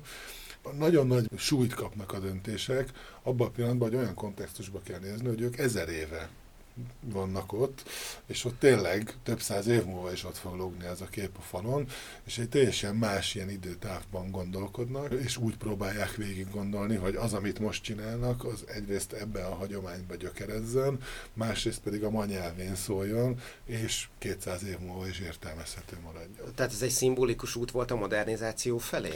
Igazából nem is tudom, hogy a modernizáció felé el, inkább arról gondolkodtak talán, hogy, hogy azt a lelkületet, amit, amit Asztrik atya képvisel, illetve amit a Bences közösség ilyen önreflektívan magára próbál kialakítani, és folyamatosan beszélnek erről, és próbálnak magukra rátekinteni, meg arra a tevékenységre, amit végeznek, az hogy lehet legjobban képben disztillálni, és arra jutottak végül, egyébként én szerintem jó döntést hozva, hogy talán egy fotográfia az, ami a legjobban ki tudja ezt fejezni. És ez hogy történt, hogy egyik nap kaptál egy e-mailt a Panohalmi apátságtól, hogy ö, szeretnék, hogyha tanácsadójuk lennél? Hát ez nagyon furcsán történt, mert Dejcsics Konrád atya, aki a kulturális igazgató, neki volt egy, egy berlini barátja, akit megkért, hogy amikor még kulturális igazgatóvá kinevezték, hogy gondolkozzanak egy közös projekten, és ez lett végül az az osztás 10x10 című kiállítás, aminek én lettem a kurátora, és tulajdonképpen ezzel a berlini kommunikációs szakemberrel közösen próbálták végig gondolni azt, hogy ki lehetne az a partner, akivel együtt dolgoznának, és akkor ez a német úri ember sétált be az irodámba a kapaközpontban, és, és úgy kezdtünk el beszélgetni. Akkor még azt nem tudtam, hogy ő miért jött, nem is árult el, csak beszélgettünk, érdeklődött, meséltem neki a magyar fotográfiára, ugye hozzá hozzánk jönnek ilyen látogatók, körbevezettem a térbe, megmutattam a kertest, és aztán kiderült, hogy tulajdonképpen ő már gondolkodott ezen az egész történeten, és aztán Konrád atyával nagyon jónak találtuk. Az, egyrészt könnyen tudtunk együtt dolgozni, jól sikerült a kiállítás, és akkor ebből fejlődött ki egy ilyen későbbi közös munka. A kulturális tanácsadás mennyiben jelent többet annál, mint hogy mondjuk kiállításokat szervezel nekik? akár a főapáti portrénak az elkészülése, és ott az egy elég szokatlan vonulat, de van egy művészeti hete, például a Panalmi Bencés Gimnáziumnak, ami egy nagyon izgalmas kezdeményezés. A tizedik osztályosokat egy hétre kiveszik az iskolából idézőjelben, nincs órájuk egyáltalán, és egy művészeti hetet szerveznek nekik minden évben, ami azt jelenti, hogy a a 42 diák három rész leoszlik, és akkor elmehetnek vagy filmezni, vagy színházi darabot összeállítani, vagy pedig fotózni. És akkor ők egy hétig akkor éjjel-nappal, reggeltől estig valamilyen projekten dolgoznak a három művészeti ágban, és mentorok segítik őket ebben. Ebben is részt tudtam például vállalni, ami nagyon izgalmas volt, hogy, hogy egy 16 éves fiúkat hogy lehet megszólítani, és, és hogy lehet őket összefogni de például művészeti pályázatokat is írnak ki Pannonhalmán, illetve nagyon sok olyan kérdés van, tehát ilyen strukturális típusú kérdés, amit végig kell velük közösen beszélni és gondolni, merre menjen a, a művészeti. Tehát tulajdonképpen ez a szakmai igazgatás ez egy kicsit hasonlít, hogy milyen projektek legyenek. Én kötöttem össze Korádatját például Mély Józseffel, aki több kiállítást, az idei kiállítást is, is kurálta, tehát hogy ki az, akivel érdemes együtt dolgozni, milyen irányokat érdemes behozni, milyen témákkal érdemes foglalkozni, milyen eseményeket érdemes szervezni. Amikor bement hozzád ez az úriember, de nagyon tetszik nekem ez a történet, hogy először csak úgy felmérte, hogy te ki vagy, és hogy milyenek a művészi kvalitásaid, mennyire vagy jó szakember, az mennyire volt szerinted nekik fontos, hogy neked közöd legyen a valláshoz is? Ezt tudom, hogy vallásos gimnáziumban jártál, de hogy aktív, gyakorló hívő vagy? Én nem vagyok aktív gyakorló hívő, de vallásosnak gondolom magamat.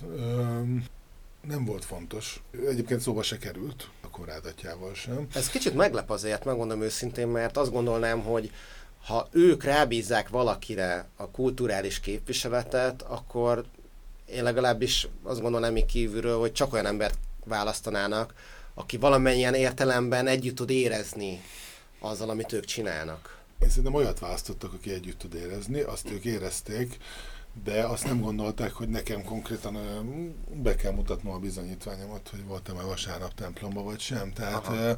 egyrészt ugye nem én képviselem az apátságot, hanem Konrád atya képviseli, tehát én egy külsős emberke vagyok, aki projektekben részt vesz.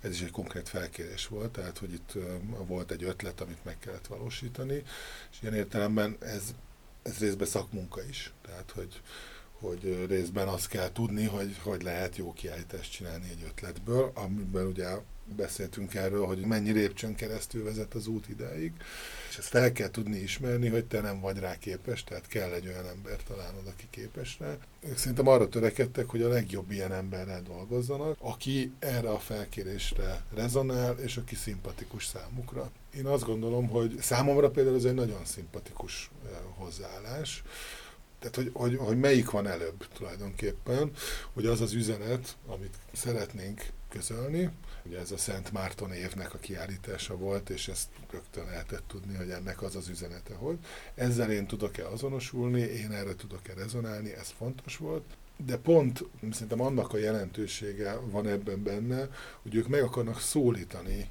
olyan embereket, akik nem feltétlenül kötődnek Pannonhalmához, vagy akár a katolikus egyházhoz, hanem pont, hogy kommunikációba szeretnék hívni őket, és ugye nagyon sokszor olyan kortárs alkotók kerülnek mondjuk a kiállítótér falára, akik nem vagy nem vallásosak, de vallás kritikát fogalmaznak meg, és ugye pont ennek a fajta ilyen kommunikációs központnak ez a lényege, hogy meghallgatni a kritikát is, és mindezt úgy tenni meg, hogy egy ezer éves gyökérben áll az ember, tehát hogy ők nem nem a saját fájukat akarják ezáltal kivágni, hanem tisztába akarnak lenni azzal, hogy milyen világban élnek, ott milyen vélemények jelennek meg, azzal ők kommunikációba akarnak kerülni, és kifejezetten kíváncsiak erre, és nem csak egy ilyen passzív módon lekövetik a, az eseményeket. Ez nagyon szimpatikus, mert szerintem alapvetően minden társadalmi diskurzusnak erről kellene szólnia. A kíváncsi és nyitott párbeszédről, mi a következő projekt számotokra, ilyen közös projekt az apátsággal?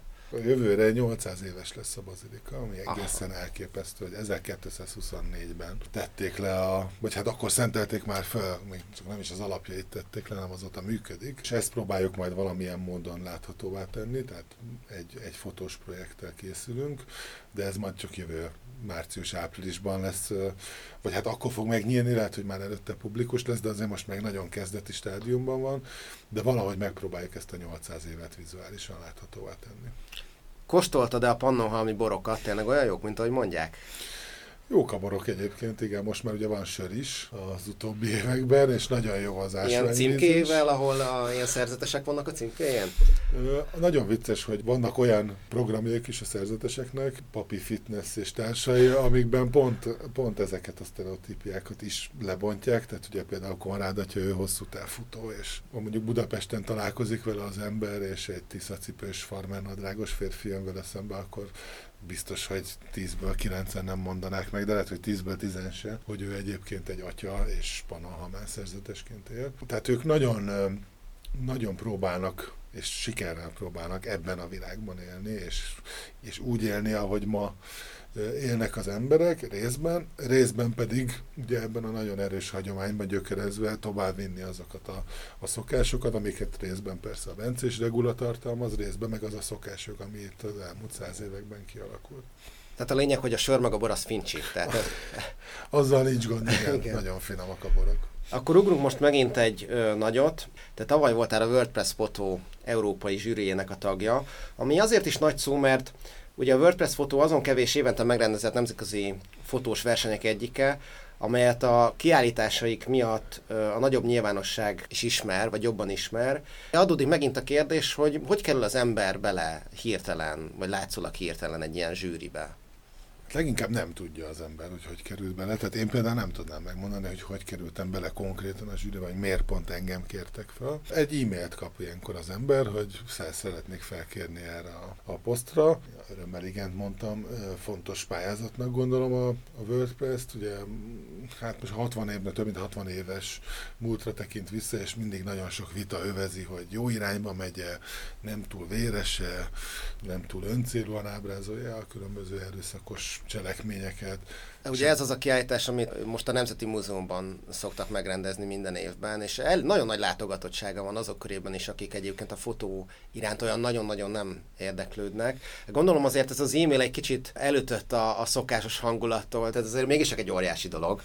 Persze, persze, nagyon, nagyon izgalmas. Az nem annyira örömteli, hogy ez az európai, tehát a kontinens zsűrik azok online találkoznak csak, tehát azért a, a személyességnek még mindig nagy ereje van, 21. század ide vagy oda, tehát ezt szoktam mondani, amikor így erről kérdeznek, hogy miért kell elutazni mondjuk egy fotófesztiválra, Azért, mert hogyha száz e-mailt küldesz valakinek, az nem ér fel azzal, hogyha megrázod a kezét, és kettő percet beszélgettek egymással az időjárásról. Egyszerűen valahogy így vagyunk bezsinórozva, hogy, hogy ez a fajta személyes kapcsolat, ez, ez nagyon gyorsan ki tud alakulni, és emiatt a zsűrizésnél is abban hiszek, hogy ha, ha egy mód van rá, akkor ez személyesen sokkal jobban működik. Nyilván mondjuk egy, egy WordPress-nél ez nem mindig megoldható, részben a nagy szám miatt, mert 80-100 ezer képet kapnak évente, amit hat körben kell szűkíteni, és nyilván logisztika is van benne, most ugye már kontinens alapon zajlik a zsűrizés, tehát nem egy nagy zsűri van, meg nem is három-négy előzsűri, hanem kontinens, vagy hát ilyen régiónként inkább úgy fogalmaznék, és hát nagyon távol élnek egymástól ezek az emberek, tehát van benne logika, hogy az eleje az online legyen, és csak a végén találkozom a nagy zsűri személyesen. Milyen volt az élmény? Hát érdekes volt, mert Panahamán voltam egyébként, tehát pont a főapátságban ez a művészeti hét, tehát tartottuk a fiatal srácoknak, miközben részben legalábbis akkor zajlott a zsűrizés. Hát izgalmas volt, több szempontból. Egyrészt érdekes nyilván nézni a képanyagot, bár brutális, tehát azt hiszem 22 ezer képet kellett átnyálaznunk, ami azért nem kevés, bár én tehát én tényleg ilyen fekete öves képnézőnek számítok, azt hiszem.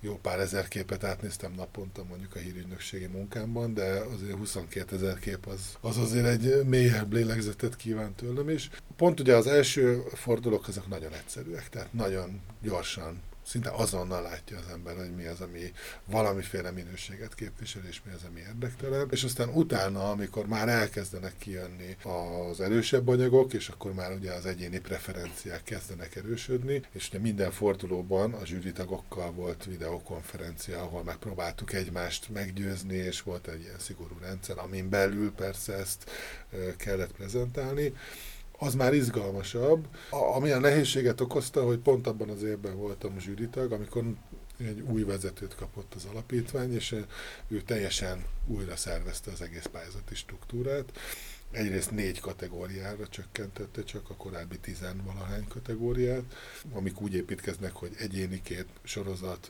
hosszú távon építkező sorozat és egy úgy hívott egy open formát, ahová bármiféle akár videós tartalmat vagy manipulált képet is be lehetett adni. Neked szimpatikus az a változtatás?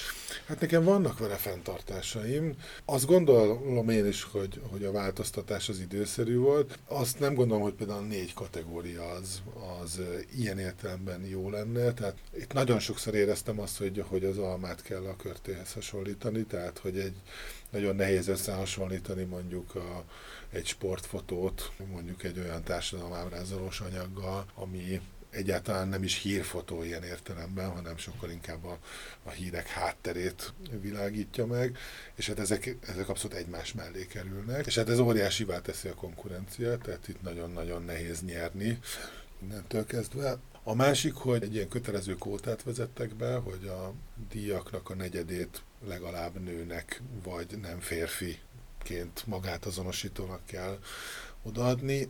Ez megint egy, egy szóval én nem tudom, a kótákban nem biztos, hogy így tudok hinni, hogy a végeredménynél vezetjük be a kvótát. Tehát ugye egy díj az a végeredmény, a bemenet az, a, az az oktatás, az, hogy ugye hányan kerülnek be mondjuk egy szakmába, és a, öt éven át az előző vezetése a WordPress fotónak nagyon sok pénzt és energiát ölt abba, hogy több legyen a női pályázó, és fel, sikerült felizzadniuk 12-ről, ha jól emlékszem, 17 vagy 18 százalékra a női pályázóknak a számát, de 25 százaléknyi díjat kellett nekik kiosztanunk, minimum. És akkor ez nem tudom, hogy, tehát, hogy, hogy mondjam, ez egy, szerintem is egy kívánandó irányvonal, tehát én is jobban örülnék, hogyha ha nagyobb lenne a nők részaránya a szakmában, nem biztos, hogy a díjazottak között ilyen áron, hogy őket lényegében emiatt felül kell reprezentálni. Tehát ez egy felületi kezelése a problémának. Igen, én annak örültem volna, hogyha még inkább arra fektetnek nagyobb hangsúlyt, hogy a, ugye nagyon sok workshopot, meg oktatási programot WordPress fotó, hogyha ott tesznek még nagyobb hangsúlyt arra, hogy minél több nőt arra ösztönözzenek, hogy a, ebben a szakmában találja meg a megélhetését, és, és itt dolgozzon. Zsűriként milyen szempontokat kell figyelembe vennetek? Hát nyilván van egy hírérzékenység, amit úgy elvárnak, hogy, hogy arról a korról szóljon, arról az évről szóljon, amit zsűrizünk, de egyre inkább azt éreztük a, a szervezők felől, hogy, hogy ők abba az irányba tolnák a dolgot, hogy nem mindig a mainstream, tehát a tudom én, Nyugat-Európában, meg Észak-Amerikában történnek a, a, a fontos dolgok, hogy ne, ne e felé menjünk, hanem akár egy, ha mondjuk egy klímaváltozásról van szó, vagy valami ilyen fontos témáról, amit amúgy is nehezebb megfogni képileg, mert ugye olyan méretű, akkor azt valami pici történetben is el lehet mesélni Dél-Afrikában, vagy nem tudom én, belső Ausztráliában. Ezzel egyet is tudok egyébként érteni. Azt tette nagyon nehézé a helyzetet, hogy ennyire kevés a kategória, és ennyire kevés a díj. Tehát a kettőt viszont nagyon nehéz összehasonlítani. Tehát nagyon nehéz egy ilyen, egy ilyen pici emberi történetet összehasonlítani valami ilyen nagyon fajsúlyos, ilyen hardcore hírtörténettel, és amikor mondjuk ukrán háború van, akkor nagyon nehéz, hogy bármi másnak is tudjál valahogy helyet, helyet adni, ami teljesen rendben is van, hiszen nyilvánvalóan ez egy nagyon fontos esemény, csak mivel nem tudsz másnak díjat adni, ezért nagyon sok más egyébként fontos és szakmailag nagyon nívós anyag, az egyáltalán nem jelenik meg sajnos a, díjazottak között. Te mit tanultál leginkább ebből a, ebből a kalandból? Az összes gyűrizésből azt tanulja az ember, hogy a, ugye ez a kompromisszum készségnek a művészete, tehát hogy nagyon ritkán jön ki az az eredmény, amit az ember szeretne, mert mi is csak a, lényegében egy előzsűri voltunk, tehát mi az európai anyagot előszelektáltuk, és aztán a, a nagy zsűribe, a mi zsűri elnökünk, aki egy olasz fotós hölgy volt, ment tovább, és a nagy zsűri döntött aztán a díjak kiosztásáról. És hát az egésznek a dinamikája még, hogy, hogy nagyon sok mindennel találkozik az ember, nagyon sokféle történettel, képi történettel találkozik az ember, és hogy azokat hogy tudja mások számára izgalmas, elfogadhatóvá tenni. Tehát hogy tudod például a, tö- a többi zsűritagot meggyőzni arról, hogy az a valami, az a sorozat vagy egyedi kép, amit te épp védesz, az miért fontos. ebbe szerintem nagyon sokat lehet tanulni egy ilyen zsűrizős helyzetből, és, és nagyon örültem annak, hogy például egy fekete tengeri anyagot, amit egy román fotós készített, és nagyon-nagyon tetszett nekem. Az sikerült, aztán végül nem nyer, de sikerült tovább vinnem, pedig kiesett volna, és, és meg tudtam értetni a többi zsűritaggal azt, hogy, hogy egy nagyon szép dokumentarista tradíciót visz tovább ez az anyag, és emiatt nagyon fontos, hogy, hogy még fogjuk legalább egy darabig a kezét. Amikor ilyen élményeken mész keresztül, hogy akár a WordPress-nél zsűritag vagy, vagy árva sétálva megismerkedsz egy csomó anyaggal, elő szokott fordulni, hogy olyan nagy hatással vannak rád művészek vagy fotósok, akiket aztán később megkeresel, hogy dolgozatok együtt valamin? Olyan is előfordul, hogy, hogy dolgozunk együtt, de mindig megkeresek mindenkit, akkor is, ha nem akarok velük együtt dolgozni, mert azt érzem, hogy, nagyon kevés a, a szakmai visszajelzés, és mindenki iszonytatóan vágyik rá, hogy kapjon visszajelzést, tehát ha, ha látok egy jó kiállítást, akkor akár ismeretlenül is mindig írni szoktam. A, én nem vagyok egy vendégkönyvbe bejegyzős típus, én inkább írok egy e-mailt a, az adott alkotónak, hogy láttam az kiállítását, és nagyon inspirálónak találtam, de én egyébként ezt ilyen kórosan csinálom, tehát én nem tudom. Kórosan? Hát már olyan értelemben, hogy nem csak szakmailag, hanem múltkor egy nagyon jó filmet láttam, és írtam ismeretlenül a Facebook Messengeren a rendezőnek, és, és nagyon örült neki, mert szerintem viszonylag kevés feedback jut el az alkotóművészek. Ez tök jó, és szerintem tök jó kihasználni az online világ adta lehetőségeket ebből a szempontból, mert ma már sokkal közelebb vannak hozzánk ezek a készítők, úgyhogy szerintem ez egy tök jó dolog, hogy ezt csinálod, kórosan. István, hát lenne még miről beszélgetni, mert ugye a számtalan kiállításhoz és projekthez, amihez már között volt, ugye még hozzájárul egy csomó másik kihívás is, tehát ugye te tanítottál a Metun, és most a, a Momén is. De most én azt javaslom, hogy egy picit inkább arról beszéljünk, hogy mi kell ahhoz, hogy valaki ilyen szerteágazó és sikeres tevékenységgel rendelkezzen, tehát te személy szerint hogyan jutottál idáig, és szerinted mi volt az eredményességet kulcsa?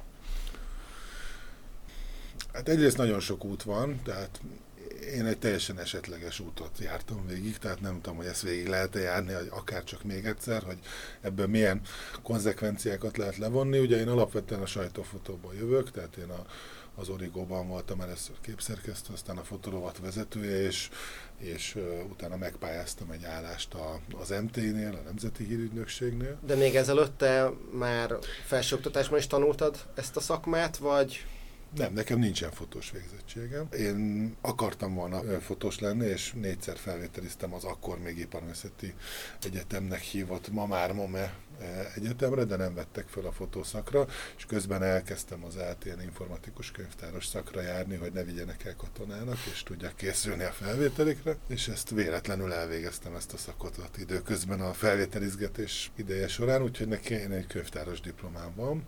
Azt egyébként tudtad használni? Bármire is is azóta? Nem is terveztem használni. Igazából engem nagyon érdekelt egyébként az információtudomány, mert ugye ez a könyvtárszak ez mindig egy ilyen furcsa, hogy tehát igazából ez az információ rendszerezésének a tudománya, ami egy nagyon komplex történet. Ez úgy izgatott egyébként, de nem gondoltam soha, hogy én ebbe fogok majd dolgozni. Előtte én egyébként megcsináltam már egy érettségi után egy nyomdász szakmunkás képzőt is, mert gimnáziumban ülve a padban úgy éreztem, hogy ha még egyszer valaki egy, egy tábla előtt ilyen elméleti dolgokra magyaráz nekem, akkor megőrülök és csináljunk valami konkrét, hozzunk létre valami kézzel foghatót. És aztán a, engem érdekelt a fotózás, és fotózgattam így magamnak. Akinek nagyon megfogott a művészet, az Kerekes Gábor volt, és ő az Asa fotós iskolában tanította akkor, a Stalter Gyurival, és akkor én azt a sulit azt megcsináltam, és aztán a Gábort próbáltam győzködni, hogy még tanítson engem tovább, azt mondta, hogy ha szerzek magam mellé még négy embert, akkor ő a lakásán még tanít nekünk ezt-azt, és egyébként a, a pont Fátyó Véla volt az egyik, akiket ott a, de véletlenül együtt jártunk az Asa fotós és akkor meggyőztem még embereket, és talán még a Gábor tanított minket a, a halála előtt, ezért nagyon halás vagyok, hogy, hogy őt így ilyen közelről is ismerhettem meg, hogy tanulhattam tőle. És aztán egy grafikai stúdióban kezdtem el dolgozni, a, akik pedig egy autós újságot állítottak össze, akkor annak a képszerkesztői részét kezdtem el én csinálni, mert ugye tudták, hogy érdekel a fotó is, és akkor hát akkor csináljál itt valamit, meg fotózgattam nekik ezt, azt. Ja, hát akkor innen jött azért az origó, meg a többi, tehát ezért volt már legalább valami tapasztalatod ebben. Igen, igen, igen, illetve hát még annyit csináltam az eltén, hogy mindig beütöttem a, az online rendszerbe, amiben jelentkezni kellett a tárgyakra, hogy beütöttem, hogy fotó, és amit kiadott találtat, azt elvégeztem az összes tárgyat, úgyhogy így jártam a biológia szakra, a mikroszkópos fotózásra például, ahol alapvetően ilyen növénynyúzatokat csináltunk, meg ilyesmit, és nem is értették, hogy én mit keresek ott. Szóval ilyen furcsa helyekre is elvetett az élet, de nagyon élveztem ezeket is. És aztán az MT után mi jött? Hát, az Origónál voltam 2007-től 11-ig, kiírták az MTI fotoszerkesztőség vezetői pozícióját, akkor azt megpályáztam, akkor nem kaptam meg csak később, és akkor 11-től 14-ig, tehát három és fél évig voltam körülbelül a fotószerkesztőségnek a vezetője. Az, is, az Origo is egy nagyon izgalmas élmény volt, mert, mert ugye online újság, nagyon pörgős világ, ráadásul ugye az még akkor is azért alakulóban voltak az online újságok, és a fotorovatot még építettük föl, és és ilyen értelemben nagyon sok tekintetben zöldmezős volt a beruházás, és lehetett nagyot álmodni és alakítani, hogy merre menjünk.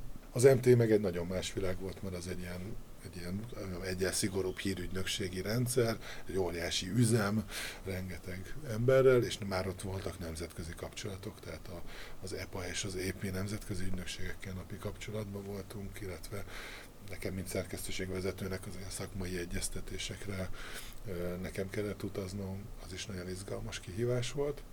És aztán 14-ben már a kapaközpontba kerültem, én még az MTI-ből megkerestem a kapaközpontot, hogy csinálnék szívesen egy kiállítást, nagyon izgatott ez az egész helyzet, és akkor, akkor voltak ugye 14-ben a, a Kievben a, a majdantéri tüntetések, és akkor abból egy ilyen kis mini pop-up kiállítást csináltunk, és akkor az úgy nagyon jól működött, és aztán így a, a Körösi Orsai, az ügyvezető igazgató így kért föl, és így csatlakoztam a, a kapához, és szerintem talán hát, ha bármi kulcsa van annak, hogy én mit, hogy csinálok, akkor így, hogy már én az MT-ből elkezdett izgatni ez a kérdés, hogy, hogy, hogy lehet Ugye én alapvetően az online térben működtem, de hogy lehet a fizikai térben bemutatni képeket, hogy lehet egy kiállítást csinálni.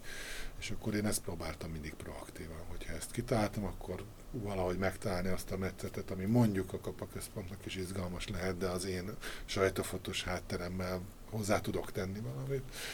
És akkor ezt megpróbáltam proaktívan, megkerestem, oda mentem, elmondtam, és ezt a mai napig is talán ebből a amit korábban mondtam, hogy szeretek visszajelzést is adni a művészeknek. Szóval én, én próbálok így kommunikálni, hogyha lehet. Ah, tehát a kóros proaktivitás lényegében a siker egyik kulcsa. Azért erőltettem csak ezt a témát, mert ugye elég ritka, hogy valaki ennyi területen rak le valamit az asztalra, tehát ugye amiket eddig felsoroltunk, ugye volt a tanár, a kurátor, a szakmai igazgató, a képszerkesztő, zsűritag, tehát hogy ez egy nagyon változatos paletta, és ezért voltam egy kicsit arra kíváncsi, hogy szerinted tényleg mi kell ahhoz, hogy, hogy valaki ennyi területen ilyen mondjuk meghatározó szerepet tudjon vállalni. Van-e bármi, amit mondjuk a proaktivitás mellé még ide be tudnál suvasztani? Hát ha így magamra kell gondolnom, hogy mi az a kulcs, ami mondjuk ami ezeket összeköti, mert egyébként néha nekem is úgy tűnik, hogy tulajdonképpen mit is csinálok, ilyen nagyon sokféle dolgot csinálok. Egyébként, ha, ha távolabbról nézzük, akkor ez nem olyan sokféle, én ilyen fotóval foglalkozom, csak mindenféle dolgot csinálok azon belül, de mégis a kulcs talán az a lényeglátás vagy sűrítő képesség, talán azt hiszem, ami, ami, amiben talán tényleg jó vagyok, tehát hogy, hogy viszonylag komplex akár folyamatokat, akár ilyen elméleti problémákat át tudok úgy látni, hogy utána azt viszonylag egyszerűen el tudja mondani röviden. Tehát, hogy én szerintem a tanárság is erről szól, tehát, hogy a fotográfia 200 éves történetéből le tud szűrni azokat a pontokat, amiket abban a kevés kis időben vele tudsz préselni, mi, amik ezek az órák, de ugyanerről szól akár egy zsűrizés is, hogy átnézel 22 ezer képet, és akkor abból legyen valamiféle vízió a fejedben, hogy ebből mi a fontos, mi az, amire amiért érdemes küzdeni, amiért meg kell győzni a másik zsűritagot, hogy de figyelj, te ezt nem vetted észre, de ez azért fontos, mert... Hát meg az iránymutatás is, akár szakmai igazgatóként, akár kulturális tanácsadóként. Így van, és szerintem a, a kurátori munka is ugyanez. Tehát tulajdonképpen részben a szcénát kell ismerni, részben a konkrét anyagot vagy témát, meg annak az alkotónak az életművét, és azt kell valahogy egy olyan formába önteni, ami majd befogadható. Tehát mindig, ami nekem nagyon fontos, és állandóan a fejemben pörög, hogy jó, de ezt aki majd olvassa, nézi, hallgatja, bármit csinál vele, ő meg fogja tudni kapni azt a csomagot, amit mi a cső egyik oldalán behelyeztünk. Van egy nagyon izgalmas gondolat, amit a honlapodon olvastam a magadról szóló részben.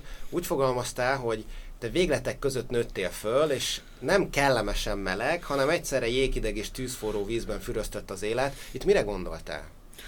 Én úgy érzem, hogy nem, nem a rossz értelembe vett középútra törekszem, de mégis értem azt, hogy, hogy nagyon szélsőséges az élet nagyon sok helyzetben amit ott a honlapomon is hozok ilyen példát, hogy ugye én egy falusi millióben nőttem fel, de Budapest közelében egy művész családban, tehát ott egyszerre volt egy ilyen nagyon konzervatív légkör, ami vett, és a családi az meg egy sokkal liberálisabb, és a, a, az általános iskolában meg azért nem ezt a világot tapasztaltam meg. Szóval nagyon sok ilyen behatás ért az életem során, és emiatt engem ezek nagyon érdekelnek. Tehát, hogy engem nagyon érdekel az, hogy ne a klisék mentén gondoljunk valamit végig, hanem próbáljunk meg helyzetekre ránézni friss szemmel. És ne a, nem tudom én, szekertábor logika mentén. Ha én, nem tudom én, liberális felfogásúnak gondolom magam, akkor erről azt kell gondolnom, hogy ha konzervatívnak gondolom magam, akkor őt utálnom kell. Vagy a munkahelyeken például ez a, a fő utált mondatom, az az így szoktuk nem tudom értelmezni. Oké, okay, hogy így szoktuk, de nézzük meg, hogy hogy kéne. Tehát, hogy engem az érdekel, hogy ezt a problémát most itt hogyan kéne megoldani, és ha így szoktuk, az lehet, hogy jó, és akkor tartsuk meg, ugyanakkor lehet, hogy el kéne vetni, és valami újat behozni. Uh-huh. Azért is érdekes, mert lehet, hogy valamilyen értelemben az a lényeglátás, amit ugye említettél, az amiatt is tudott az életedbe költözni, mert elképesztő sok különböző világot tapasztaltál meg és láttál, és mégis láttad, hogy ezeket a világokat azért vannak dolgok, amik összekötik, és ez valószínűleg érzékenyítette a látásmódodat is. Én azt gondolom, hogy így is egy apró-apró szeletét láttam annak a hát pláne a világnak, de még az országnak, vagy a városnak is, ahol élek. Tehát uh, igazából szerintem az, be, az például a fotográfiával való foglalkozásban az izgalmas, hogy látja az ember, hogy mennyi mindent nem látott, tehát hogy mennyi-mennyiféle sors és, és helyzet van még azon kívül, amit ő megtapasztalt, és hogy milyen aprócskák vagyunk tulajdonképpen, és hogy a saját fontosságunkat azt érdemes azért elosztani kettővel, meg négyzetgyök alá tenni, és utána még lehetőleg kivonni belőle százat. Valahogy arra koncentrálni, amit csinálunk, amivel foglalkozunk, nem magunkra, hanem tényleg arra az ügyre, amire oda helyezed az energiádat, idődet, figyelmedet, hogy arra valahogy megpróbálni rá koncentrálni, és, és azt azt megemelni, legyen az a, a Fortepánnak az ügye, vagy legyen az a, a kapaközponton keresztül a magyar fotográfia ügye, vagy legyen az mondjuk a, a fiatalokkal való foglalkozás a tanításban. Uh-huh.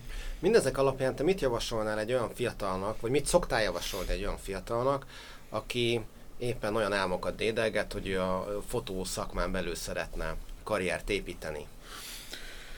Hát az egyik legfontosabb, ugye a Barabási Albert László sikerkönyvében van leírva, teljesen tisztán, és ugye ő tudományos módszerekkel mutatja azt ki, amit úgy nagyjából talán érez is az ember, hogy ugye ez nem egy exakt terület, tehát ez nem, ez nem a 100 méteres síkfutás, lemérjük, ki volt a leggyorsabb, az nyert. És pont emiatt az összes ilyen területen, művészetekben pláne, az a network határozza meg a dolgoknak az értékét, amit a különböző szereplőkből áll össze, tehát az intézmények, a kurátorok, az alkotók, és a többi, és a többi. És hát ebben persze vannak kiemelt pontok, tehát a nagy közgyűjtemények, amik kvázi kanonizálhatnak és beemelnek a közgyűjteménybe.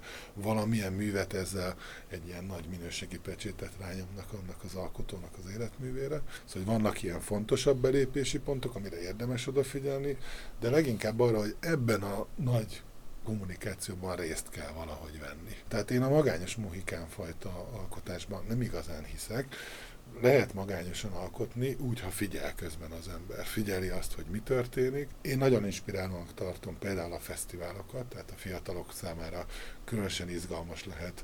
Egyrészt egy fesztivál légkör is, tehát élvezetes is persze egy ilyen fesztiválra elmenni, amellett, hogy, hogy ott épül is az ember akár networkileg, illetve inspirálódik, ami szerintem elengedhetetlen. Tehát ugye a legfontosabb az az, hogy inspirálódjanak, és bombázzák magukat mindenféle élményekkel, amiben tényleg minden bele tartozik, de nem arra gondolok csak, hogy járjanak kiállításokra, azt is csinálják, de nézzenek filmeket, kerüljenek különböző élethelyzetekbe, és hát ismerkedjenek meg a kortársaikkal. Tehát, hogy nagyon sok olyan ember van, aki hasonló cipőben van, mint ők, és hogyha na, ha attól el tudnak vonatkoztatni, hogy most ez mind az ő konkurenciájuk, és nem egybe az ilyen kapitalista őrületben gondolkodnak, hanem abban, hogy ők ugyanannak a hegynek egy másik lejtőjén másznak, és esetleg van valami tanácsuk, ami segíthet, akkor ez nagyon előre tudja lendíteni őket. Említetted, hogy fotósként is kezdted. Neked a sok-sok teendőd mellett van időd arra, hogy magadnak fotózzál? Nem fotózok magamnak nagyon régóta. A családot fényképezem, de csak annyira, mint bárki. Igazából arra kellett nagyon hamar rájönnöm. Tulajdonképpen az origónál nagyon hamar megértettem azt, hogy én, én mások fotóival sokkal jobban szeretek foglalkozni, illetve fotóval kapcsolatos problémákon gondolkozni, szervezni dolgokat, ilyesmi, az sokkal jobban mozgat, mint az, hogy én magam alkossam meg az adott képet. És ez egyszerűen ez ilyen organikusan elmaradt elég hamar, és nem is hiányzik ilyen értelemben, mert én egy másik úton vagyok. Tehát azt akartam pont kérdezni, hogy itt a sok-sok anyag, amivel te állandóan találkozol, eh, még soha nem indítottál benned egy olyan folyamatot, hogy hú basszus, te is olyan szívesen leraknál valamit úgy az asztalra, amit te alkotsz, és ami a te mondandódat tükrözi képi formában? Én nem így gondolkodom. Tehát, hogy én azt gondolom, hogy a kiállítások, amiket rendezek, azokat is én társalkotóként gondolok magamra. Bár ez nem látványos, tehát ezt én is tudom, hogy az emberek, a nagy közönség, bármi is legyen, bárki is legyen ennek a tagja, ugye ez is egy nagyon tágfogalom, hogy ők nem mindig tudják, hogy egy, egyáltalán egy kurátor mi a fenével foglalkozik, ha meg tudják, akkor se gondolják, hogy ő társalkotó volna. Én ezt máshogy látom, és nem olyan fontos számomra ez. Tehát, hogy engem nem, én nem, nem a saját a bronzszobromat akarom felemelni, ez nem annyira izgat. Engem az izgat, hogy abban a projektben, amiben részt vettem, abban el tudtam-e merülni, meg tudtam-e érteni egyel többet a világból, mint amit előtte, ki tudtam-e alakítani mondjuk egy jó, izgalmas kapcsolatot egy alkotóval, tehát hogy én ezeknek a helyzeteknek tudok nagyon örülni, és egyébként pont a, a nemzetközi network építése, amiben én elég nagy hangsúlyt fektettem, által értettem meg azt, hogy mennyire fontos inkább mondjuk egy itthon építkezni. Itthon tudjuk kapcsolatokat építeni, megmutatni dolgokat, és, és olyan emberekkel körbevenni magad, akikkel nem területes kapcsolatod van, hanem olyan valódi emberi kapcsolatokat tudsz átélni. Szakmai szempontból van-e olyan mérföldkő, amit szeretnél elérni, vagy esetleg olyan álmod, amit így kitűztél magadnak? Ha röviden akarom azt mondani, hogy nincs. Én nem, nem is vagyok egyébként ilyen típus, hogy... Meg ezt nehéz hosszabban mondani, hogy nincs. De nem is vagyok ilyen típus, hogy leüljek egy papírral, ceruzával, hogy akkor én ezt mm. és ezt el akarom érni. Egyrészt az ilyen, mondjam, az ilyen közkedvelt célok, azok nem, nem igazán mozgattak sosem, tehát nem tudom én valami nagy közgyűjtemény menő kurátonának lenni. Most nem, nem ilyen nagy képűségből mondom, hanem pontosan látom azt, hogy mi, micsoda irgalmatlan meló van benne, és micsoda lemondásokkal jár, és egyszerűen nem vagyok benne biztos, hogy megéri. Tehát, hogy, hogy sajnos mindannyian úgy végezzük, hogy egy fadobozba elásnak két méterre a föld alá, és ketyeg az óra, és nem biztos, hogy érdemes napi 14 órát dolgozni, és még éjszaka is, tudom én, pesgős kocintásokra menni, és persze nagyon menő hangzik, hogy a business class repülőjegy, meg nem tudom mi, de iszonyú sivár tud lenni nagyon hamar ez a állandó utazgatás, és az ilyen, ilyen felületes találkozók, és folyamatosan ugye nem tudom, egy lengyel kurátor hölgyel beszélgetem, aki ilyen magas pozíciót töltött be, és őt például agyon nyomta az, hogy állandóan akar tőle valaki valamit, hogy folyamatosan jönnek az e-mailek, telefonok, személyes, nem tudom, és hogy ő, ő például ebben nem is tudom, három év alatt körülbelül teljesen kiégett, és azt mondja, köszönöm szépen, uh-huh. inkább megy haza, és nem tudom, paradicsomot ültet a kiskertbe, de, de erre nem kíváncsi. Tehát, hogy, hogy igazából így már nem tudom, 40 felé az ember jobban látja azt, hogy, hogy, hogy nem biztos, hogy ez, a, ez az üdvözítő út, és hogy ez a siker dolog, ez amúgy is egy ilyen, ilyen nagyon kétes valami. Tehát, hogy sikeres vagy, és sokan nyomják rá a szívecskét az Instagram feededben, a nem tudom mire, attól nem lesz jobb az életem. Tehát, hogy attól én nem lesznek egy boldogabb ember. Én igazából erre vágyom, hogy olyan lehetőségeim legyenek, hogy valami valamilyen izgalmas dolgokkal foglalkozhassak jó emberekkel. Na, hát ez egy gyönyörű végszó, nagyon megszívlelendő gondolatmorzsát hintettél itt el nekünk az adás végén. És hát el is érkeztünk az utolsó etaphoz, hát ma számítasz rá gondolom. Ugye arra kérem a vendégeket, hogy az adás végén ajánljanak egy magyar és egy külföldi fotóst, aki rájuk nagy hatással volt. Kezdjük a magyarral, mert azt mondtad, hogy azt már kitaláltad. igen, igen, én mindenképpen Urbán Tamást szeretném a figyelmébe ajánlani a hallgatóknak, aki, aki az egyik legjobb magyar fotográfus, abban egészen biztos vagyok. Egészen elképesztő szerintem az az életmű, amit ő nagy részben publikált egyébként a Fortepánon is, tehát szabadon hozzáférhető, és meg lehet nézni a képeit, úgyhogy ha valakinek van ehhez kedve, akkor mindenképp javaslom. Tehát egészen elképesztő az a fajta ilyen dedikáltság, amivel a Tamás belevetette magát abba, hogy olyan dolgokat fényképezzen, amik már valószínűleg akkor is furcsák voltak, mármint furcsa volt, hogy miért érdeklődik egy fotográfus a társadalom peremvidéke iránt, és állandóan pánkokkal lóg, meg a mentősökkel, meg a... Szóval olyan helyekre jár, ahova a, úgy normálisan nem jut el az ember. És hogy ezt ő hosszú időn át jó minőségben csináltam. Ugye ez is egy, egy alkotónál ez is nagyon fontos, hogy nem elég jó képeket csinálni, hanem hosszú időn át kiszámítható módon kell jelen lenni. Na hát a Tamás ezt abszolút csillagos ötösre megtette, és ugye nála is azt látni, hogy, hogy nem egy munkára vagy feladatra vállalkozott, hanem ez egy életstílus volt. Tehát, hogy ez abból következett, aki ő, és mindezt olyan komplexen csinálta, ugye volt a szerencsém a, a pillangóról készült sorozatából kiállítást is csinálni, és ott belelátni abba, ahogy ő dolgozott, hogy nem csak fényképezett, hanem például a tárgyakat is gyűjtött. Tehát annyira érdekelte egy-egy jelenség, egy-egy ember, hogy teljesen elmélyült benne, és nagyon-nagyon jó látni azt, hogy, hogy ez a fajta ilyen nagyon struktúrált figyelem, az, az milyen izgalmas világokat tud létrehozni. Hát igen, ő egy élő legenda, és hát ezt a szenvedélyét ugye a fiára is átragasztotta, mert Urbán Ádám meg a Pictoriál kollektívnek a tagja, ugye arról, amiről már ma volt szó. Köszönöm, mi lenne a külföldi ajánló? külföldi ajánló pedig egy nagyon mainstream nevet kell mondjak, de ha őszinte akarok lenni, akkor Richard Avedont kell mondanom, aki talán nem lesz egy nagy novum, de ugyanakkor, hát szóval akárhányszor megláttam a képeit, feláll a kezemen a szőr, tehát nem is igazán értem néha, hogy mitől működik egy-egy képe. Azért pár szóban mondd el, hogy ki ő, ha esetleg valaki nem tudná. Ugye a ő egy nagyon híres, nagyon sok divat és rendkívül sok portréfotót készített, és egy iszonytatóan karakteres képi világa van, tehát valahogy az Avedonnak meglátja az ember a képét, és az rögtön tudja, hogy most egy Avedon kockát néz. És egyébként nagyon nehéz szétszálazni szerintem, hogy, hogy miért. Tehát igazából azokat az elemeket nagyon izgalmasan tudja ötvözni, amik az ő védjegye. Nincs mindegyik képén ott az összes elem, hanem ilyen, van egy ilyen egy ilyen nagyon szabad kísérletező levegője a, az egész fotográfiájának, és mindegyik képén olyan erős annak a portrénak a jelenléte, hogy szinte ilyen perzselnek a tekintetek, meg, meg azok a helyzetek ilyen teljesen kristálytiszták és nagyon-nagyon erősek. Na hát nagyon köszönöm, és hát nem maradt más hátra, mint hogy megköszönjem neked, hogy eljöttél az adásba. Egy nagyon sűrű, de elképesztően tartalmas beszélgetésen vagyunk túl, rengeteg témát érintettünk, de szerintem érdemes végighallgatni, mert vannak benne gyöngyszemek bőven. Úgyhogy köszönöm még egyszer, hogy itt voltál, és minden jót a továbbiakban. Én köszönöm a meghívást.